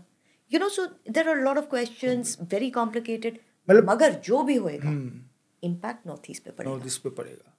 और जैसा मैं मेरे हर मोस्ट ऑफ़ द वीडियो में कहता हूँ कि जो भी होगा आने वाला वक्त बताएगा। अब जैसे अ, हमने रोहिंग्यास के बारे में कितना सुना है। हम्म, अब ऐसे रिपोर्ट आ रहे हैं जो आरसा है म्यांमार में आराकान रोहिंग्या साल्वेशन आर्मी हम्म, रोहिंग्यास की मिलिशिया ग्रुप है। वो आईएसआई में ट्रेन हो रही है to make a Rohingya land with parts of Cox's Bazar in Bangladesh and on our border okay you know तो तो फिर ये तो और बड़ी प्रॉब्लम आने वाली है। तो वहाँ से भी प्रॉब्लम आएगा। हाँ फिर तो नई प्रॉब्लम और बहुत बड़े level अभी बांग्लादेश के इलेक्शंस आप देख लो। ये हाँ बांग्लादेश के इलेक्शंस का क्या इम्पेक्ट लग रहा है आपको इस पे? सी हमारे रिलेशंस बहुत अच्छे एक चीज़ मेरे को एक हाँ. एक सवाल और ये है एक व्यूअर ने डाला था। साल 1971 की जो इंडिया पाकिस्तान वॉर हुई उस वक्त बांग्लादेश से काफ़ी रेफ्यूजीज इंडिया में आए थे। जो नॉर्थ ईस्ट की प्रॉब्लम्स है क्या वहाँ से भी उसने भी इम्पेक्ट किया है इस प्रॉब्लम्स को बढ़ाने में? रोल प्ले किया है उसने? See it's not just that you know continuous immigration हुआ है। अच्छा कंटिन्यूस कंटिन्यूअस इमिग्रेशन हुआ है। इनलीगल तो इन लोग illegal illegal immigration and illegal जो अब लीगल हो गया इसलिए आसाम अकॉर्ड साइन हुआ था इसलिए यू नो इतना बड़ा एजुटेशन हुआ था आसाम में। यू know, uh, जहाँ से some great leaders like Prafulla and all had risen, you know. अ, ये इसलिए हुआ था अगेंस्ट इलीगल इमिग्रेशन फिर उसका कंक्लूजन हुआ था कि एक कट ऑफ़ डेट देंगे। यू नो जो भी उससे उसके पहले आया है यू नो एंड उसके बाद आए वैसे सेग्रीगेट करेंगे। You know people will be sent back you know इसलिए एनआरसी हुआ। हम्म यू नो मगर ये एक्सरसाइजेज बहुत बड़ी एक्सरसाइजेज है कॉम्प्लिकेटेड एक्सरसाइजेज हैं। अब ये भी प्रॉब्लम है कि लोग जो यहाँ दो तीन जनरेशन तक रह गए हैं अब कैसे क्या ही करोगे? हम्म कैसे निकलेंगे? So जाएँगे? uh, and illegal immigration अभी भी you know it's at we have taken 2014 के बाद बहुत इंडिया ने बहुत स्ट्रिक्ट स्टांस लिया on illegal immigration identification hmm you know ensuring की पेपर वर्क किसी को ना ही मिले। मगर जो डैमेज हो गया है वो तो हो ही गया ना डेमोग्राफिक चेंज हो ही गया। है कॉन्स्टिट्यूंसीज में कंप्लीट डेमोग्राफिक चेंज हुआ है स्पेशली आसाम में। यू नो तो ऐसे बहुत सारे प्रॉब्लम्स हुए हैं। ऐसा नहीं कि खाली आसाम है त्रिपुरा में भी हुआ है मणिपुर में भी हुआ है। यू नो बहुत सारे जगहों में हुआ है। ऐसा नहीं कि खाली बांग्लादेश से हुआ है। There is been other ethnic communities who come from Myanmar also hmm. You know तो ये इलीगल इमिग्रेशन तो प्रॉब्लम है ही। हम्म। मगर with regime change with instability in countries जो हमारे नेबरहुड में है हम्म हमारे लिए और कॉम्प्लिकेटेड हो जाता है और डेंजरस हो जाता है। आज अभी तो हम लोग बांग्लादेश की साइड से थोड़ा सेफ़ हो गए क्योंकि रिजिम चेंज नहीं हो पाया। हाँ हाँ। यस देखिए शेख हसीना जी के साथ में मुझे लगता है डील करना इजी है इंडियन गवर्नमेंट के लिए। शेख हसीना जी के साथ हमारा और उनकी आवामी लीग के साथ हमारा बहुत अच्छा रिलेशनशिप रहा है। एक्चुअली uh, उनने हमारी बहुत मदद की है hmm. क्योंकि जितने uh, काफ़ी इंसर्जेंट ग्रुप्स बांग्लादेश से जैसे मैंने कहा ऑपरेट करते थे हम्म। She tracked them and handed it over to us hmm. You know आपको नेबरहुड का भी सपोर्ट चाहिए टू कंटेन इंसर्जेंसी अगर नेबरहुड ही सपोर्ट करे इंसर्जेंसी को तो आपकी इंसर्जेंसी कभी आप कभी नहीं खत्म कर सकते। सुप्रीम कोर्ट ने ये जमात को बैन किया है जमात इस्लामी को। Hmm. You know radical force है। हम्म। अ, Um, चाहे लोग शेख हसीना को क्रिटिसाइज़ करें ना क्रिटिसाइज़ करें द फैक्ट इज़ कि she start to bring in a secular way you know इस बारी के इलेक्शन भी जो लड़ा गया था was fought on keeping out radicalisation and creating a smart Bangladesh smart in every level you know economy has done well you know अगर हमारा नेबरहुड इकोनॉमिकली स्ट्रांग रहे हमारे लिए अच्छा है। बेटर फिर किसी को यहाँ आने की ज़रूरत नहीं पड़ेगी। You know insurgency illegal activities ये सब कम हो जाएँगे। गिरावट तो आएगी एटलीस्ट मगर ये शॉर्ट साइटेडनेस होएगा हमको सोचने में कि ये पीस विल कंटिन्यू ये इनका फिफ्थ टर्म है। ओके हाँ एग्जैक्टली यही सबसे बड़ी चिंता है ना कि शेख हसीना जी के बाद में कौन? शेख सी कोई और भी हो एंटी इनकम्बेंसी फैक्टर होती है। यहाँ भी आपने देखा है इंटरनेशनल प्ले आपने देखा और है। शेख हसीना जी के साथ में ऐसा है कि वो रिलेट कर सकती हैं क्योंकि उनके father father had great relations with हाँ विथ इंडिया इंडिया वो जो भी हैं इंडिया की वजह से हैं। सो उनका ब्लड रिलेशन एक तरह से इंडिया के साथ में बनता है। बट जो नया पर्सन आके बैठेगा वो इतनी अच्छी तरीके से रिलेट करेगा इसकी कोई गारंटी नहीं ना। बहुत अच्छे relations have gone strength to strength अभी आई हैड रिसेंटली एक इवेंट मैंने अटेंड किया था हम्म, जहाँ Indian soldiers who had lost their lives hmm, in the liberation war उनके जितने भी डायरेक्ट डिसेंडेंट है जो भी एप्लीकेबल है उनको एजुकेशनल क्वालिफिकेशन मिलेगा। बांग्लादेश के अंदर? बांग्लादेश में जितने इंडियन सोल्जर्स थे who had lost their lives in the war of liberation उनके जितने भी डायरेक्ट डिसेंडेंट्स हैं उनको स्कॉलरशिप मिलेगा टू कंप्लीट द एजुकेशन इतना स्वीट जेस्चर है। यू नो बहुत। उनको याद रखना। Exactly exactly. उनके डायरेक्ट डिसेंडेंट्स मैं इवेंट में गई थी कहीं के ग्रैंड पेरेंट्स थे किनके ग्रैंड अंकल थे यू नो सबको स्कॉलरशिप मिली और अच्छा बढ़िया scholarship so I am just saying कि ये रिलेशनशिप तो हमने बनाए रखा है।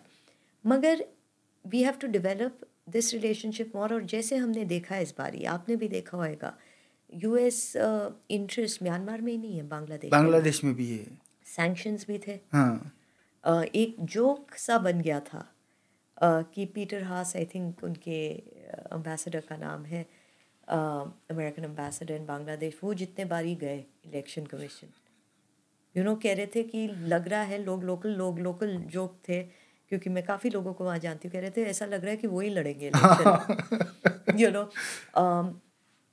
तो यू नो इंटरेस्ट है इंटरफेयर नहीं नहीं नहीं करने कहते कहते सबसे ज़्यादा इंटरफेयर यूएस ने करने की कोशिश करी है। याद आपको याद रखना पड़ेगा कि ये जब बांग्लादेश के बारे में हम सोचते हैं आपको याद रखना पड़ेगा US UK was never interested in an independent कभी नहीं चाहते। a way i would say कि has a habit hmm, of always you know trying to play one against the other या बैलेंस रखने की कोशिश करती है जो नहीं होता है यू you नो know एक हाथ में यू नो साइड में आप देखोगे कि इंडिया के साथ इट हैज़ स्ट्रोंगर रिलेशंस मगर by putting sanctions on Myanmar या बांग्लादेश ये नहीं देख रही है कि हमारे ऊपर इम्पैक्ट क्या आएगा वो अपने बारे में सोच रहे हैं। यू नो मगर उनको लगता है कि रेडिकल फोर्सेस को वो इनक्रेज करके यू नो वो चाइना को कंटेन कर सकते हैं मगर फिर हमने अफ़गानिस्तान में देख लिया है। बहुत कॉम्प्लिकेटेड हो जाएगा बहुत कॉम्प्लिकेटेड हो जाएगा। रैडिकल फोर्सेस आप कभी नहीं कंटेन कभी कर सकते। कोई control जो मॉन्स्टर्स आप बनाओगे वो मॉन्स्टर्स के साथ आपको ही डील करना पड़ेगा। लास्ट में आप ही फंसोगे। एंड जो whatever set and done US का judgement has never been good you know वो नॉन वेस्टर्न सोसाइटीज को नहीं समझ पाते नहीं नहीं समझ पाते। और यहाँ भी वही दिख रहा है। अब बीएनपी ने तो इस बार बॉयकॉट कर दिया था elections you know main opposition ने तो बाइकआउट किया है ना बॉयकॉट कर दिया था। मगर the fact of the matter is that कभी ना कभी तो कोई ना कोई रजीम चेंज होएगी। हमेशा मेरे माइंड में पता यही चलता रहता है कि जिस दिन ये चेंज होगा उस दिन क्या होगा। मेरे को वही समझ आया कि बाग- we have to be ready for hmm we have to be ready radical forces we cannot overlook radical forces uh, अगर कोई डिप्लोमेट बात कर रहा होता और मैं मैं तो आई एम एन ऑब्जर्वर मगर कोई डिप्लोमेट बात कर रहा होता डिप्लोमेट कह रहा होता कि जितने भी फैक्शंस हैं हमको हर फैक्शन में इनरोड बनाना चाहिए। Exactly exactly. हमें हर फैक्शन में चाहे कोई भी हो हमें कॉन्टैक्ट इस्टेब्लिश करना चाहिए क्योंकि कभी भी ज़रूरत पड़ सकती है। मगर that is a diplomat's point of view you know another point of view would be that you know that जब रजीम चेंज होएगा तब देखेंगे। क्या होता है? यू नो सो ये कॉम्प्लेक्स चीज़ें हैं टाइम बताएगा मगर we have to be ready and जो भी अक्रॉस द बॉर्डर होएगा वी कैन नॉट फॉरगेट कि डायरेक्ट इम्पैक्ट हमारे नॉर्थ ईस्ट रीजन पे पड़ेगा हमारा नॉर्थ ईस्ट रीजन हमारा नॉर्थ ईस्टर्न फ्रंटियर है हमारा gateway to you know act east policy है साउथ ईस्ट एशिया है. यू नो अगर हमें दुनिया का बैलेंसिंग पावर बनना है तो ये गेटवे हमें खुला रखना पड़ेगा हमें आउटरीच करना पड़ेगा. एंड उसके लिए सबसे इम्पोर्टेंट चीज़ है हमारा खुद का इंटरेस्ट नॉर्थ ईस्ट में। एग्जैक्टली जो अब डेवलप हो रहा है। करेक्ट सो आई होप ये डेवलप होते रहे we understand these regions better hmm, and ये मेन स्ट्रीम हो। हम्म, यू नो ये आजकल क्या है अभी फ्रिंज सब्जेक्ट्स हैं। ठीक है अभी थोड़े धीरे धीरे मेन स्ट्रीम में आए हैं। हम्म, मगर आप पोलिटिकली देखो प्राइम मिनिस्टर मोदी भी कितना फोकस करते हैं।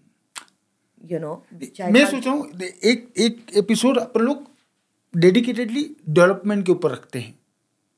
डेवलपमेंट के ऊपर आई थिंक कितने सारे फैक्ट ये बात मेरे को देखो लास्ट दो ढाई घंटे में हमारा जो कन्वर्सेशन हुआ है ना एक तो बहुत इंटरेस्टिंग कन्वर्सेशन हुआ है ना बहुत कुछ जानने को मिला है ना क्योंकि नॉर्थ ईस्ट के बारे में मैं अगर एक आम आम भारतीय की नज़र से बोलूँ ना तो लिट, लिटरली ज़ीरो नॉलेज के आसपास चल रहा है सभी का है ना तो बहुत जानना ज़रूर जानने की ज़रूरत है क्योंकि जब तक हम लोग जानेंगे नहीं तब तक हम लोग इंक्लूसिव फील नहीं करेंगे Correct. है ना और Correct. इसके लिए नॉलेज familiarity नहीं होएगी। एग्जैक्टली वही बात है ना भाई पता आज जैसे मैं एमपी का हूँ चलो एमपी राजस्थान की तो बॉर्डर मिलती है मैं आपको बताऊँ राजस्थान महाराष्ट्र ले लो लोगों को एक दूसरे के बारे में सब कुछ पता है कैसा खाना है क्या है कैसा कल्चर है फलाना ढिमकाना सब कुछ पता है. तो जब तक इस तरीके की चीज़ नहीं होगी तब तक हम लोग इंक्लूसिव फील ना हम फील करेंगे ना वो फील करेंगे। है ना? और जब तक ये इंक्लूसिव फील नहीं होगा तब तक ये बना ही रहेगा।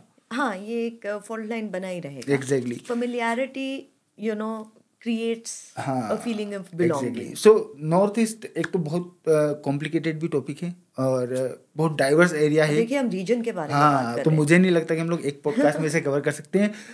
और मुझे को लगता है कि आप परमानेंट गेस्ट हो गए आप हमारे इस पॉडकास्ट की। तो आप लोग कॉन्स्टेंटली समय समय पे पॉडकास्ट करते रहेंगे नॉर्थ ईस्ट के ऊपर और अलग अलग एरियाज़ अलग अलग टॉपिक्स डिस्कस करते रहेंगे ताकि ऑडियंस तक भी नॉलेज पहुँचे। Saurabh thank you you know north east के ऊपर आपने सोचा कि you know this should be your first podcast मेरे लिए इट्स वेरी इम्प्रेसिव बिकॉज़ यही मेरे को बताता है how much things are changing you know the world is changing our youth is changing हमें इंटरेस्ट है. Again I like to clarify मैं अपने आप को कभी एक्सपर्ट नहीं समझूँगी ये मेरा लाइफ लॉन्ग पैशन है. You know till the day I die I keep studying the north east मेरे को जितना मैं पढ़ूँगी मेरे को लगेगा उतना कम मेरे को पता है. यू नो मगर आई होप दैट वहाँ से भी हमारे में इतना इंटरेस्ट हो हमारे साइड से भी वहाँ इतना इंटरेस्ट हो and that will bridge the gap और जब तक आप नॉर्थ ईस्ट पे काम करते देंगे तब तक मैं आपको बुलाएगा पर परेशान करता रहूँगा। एनी टाइम आपके साथ में बात करके बहुत अच्छा लगा रहा जी। सो मच शो पे आने के लिए बहुत बहुत धन्यवाद। Thank you thank you so much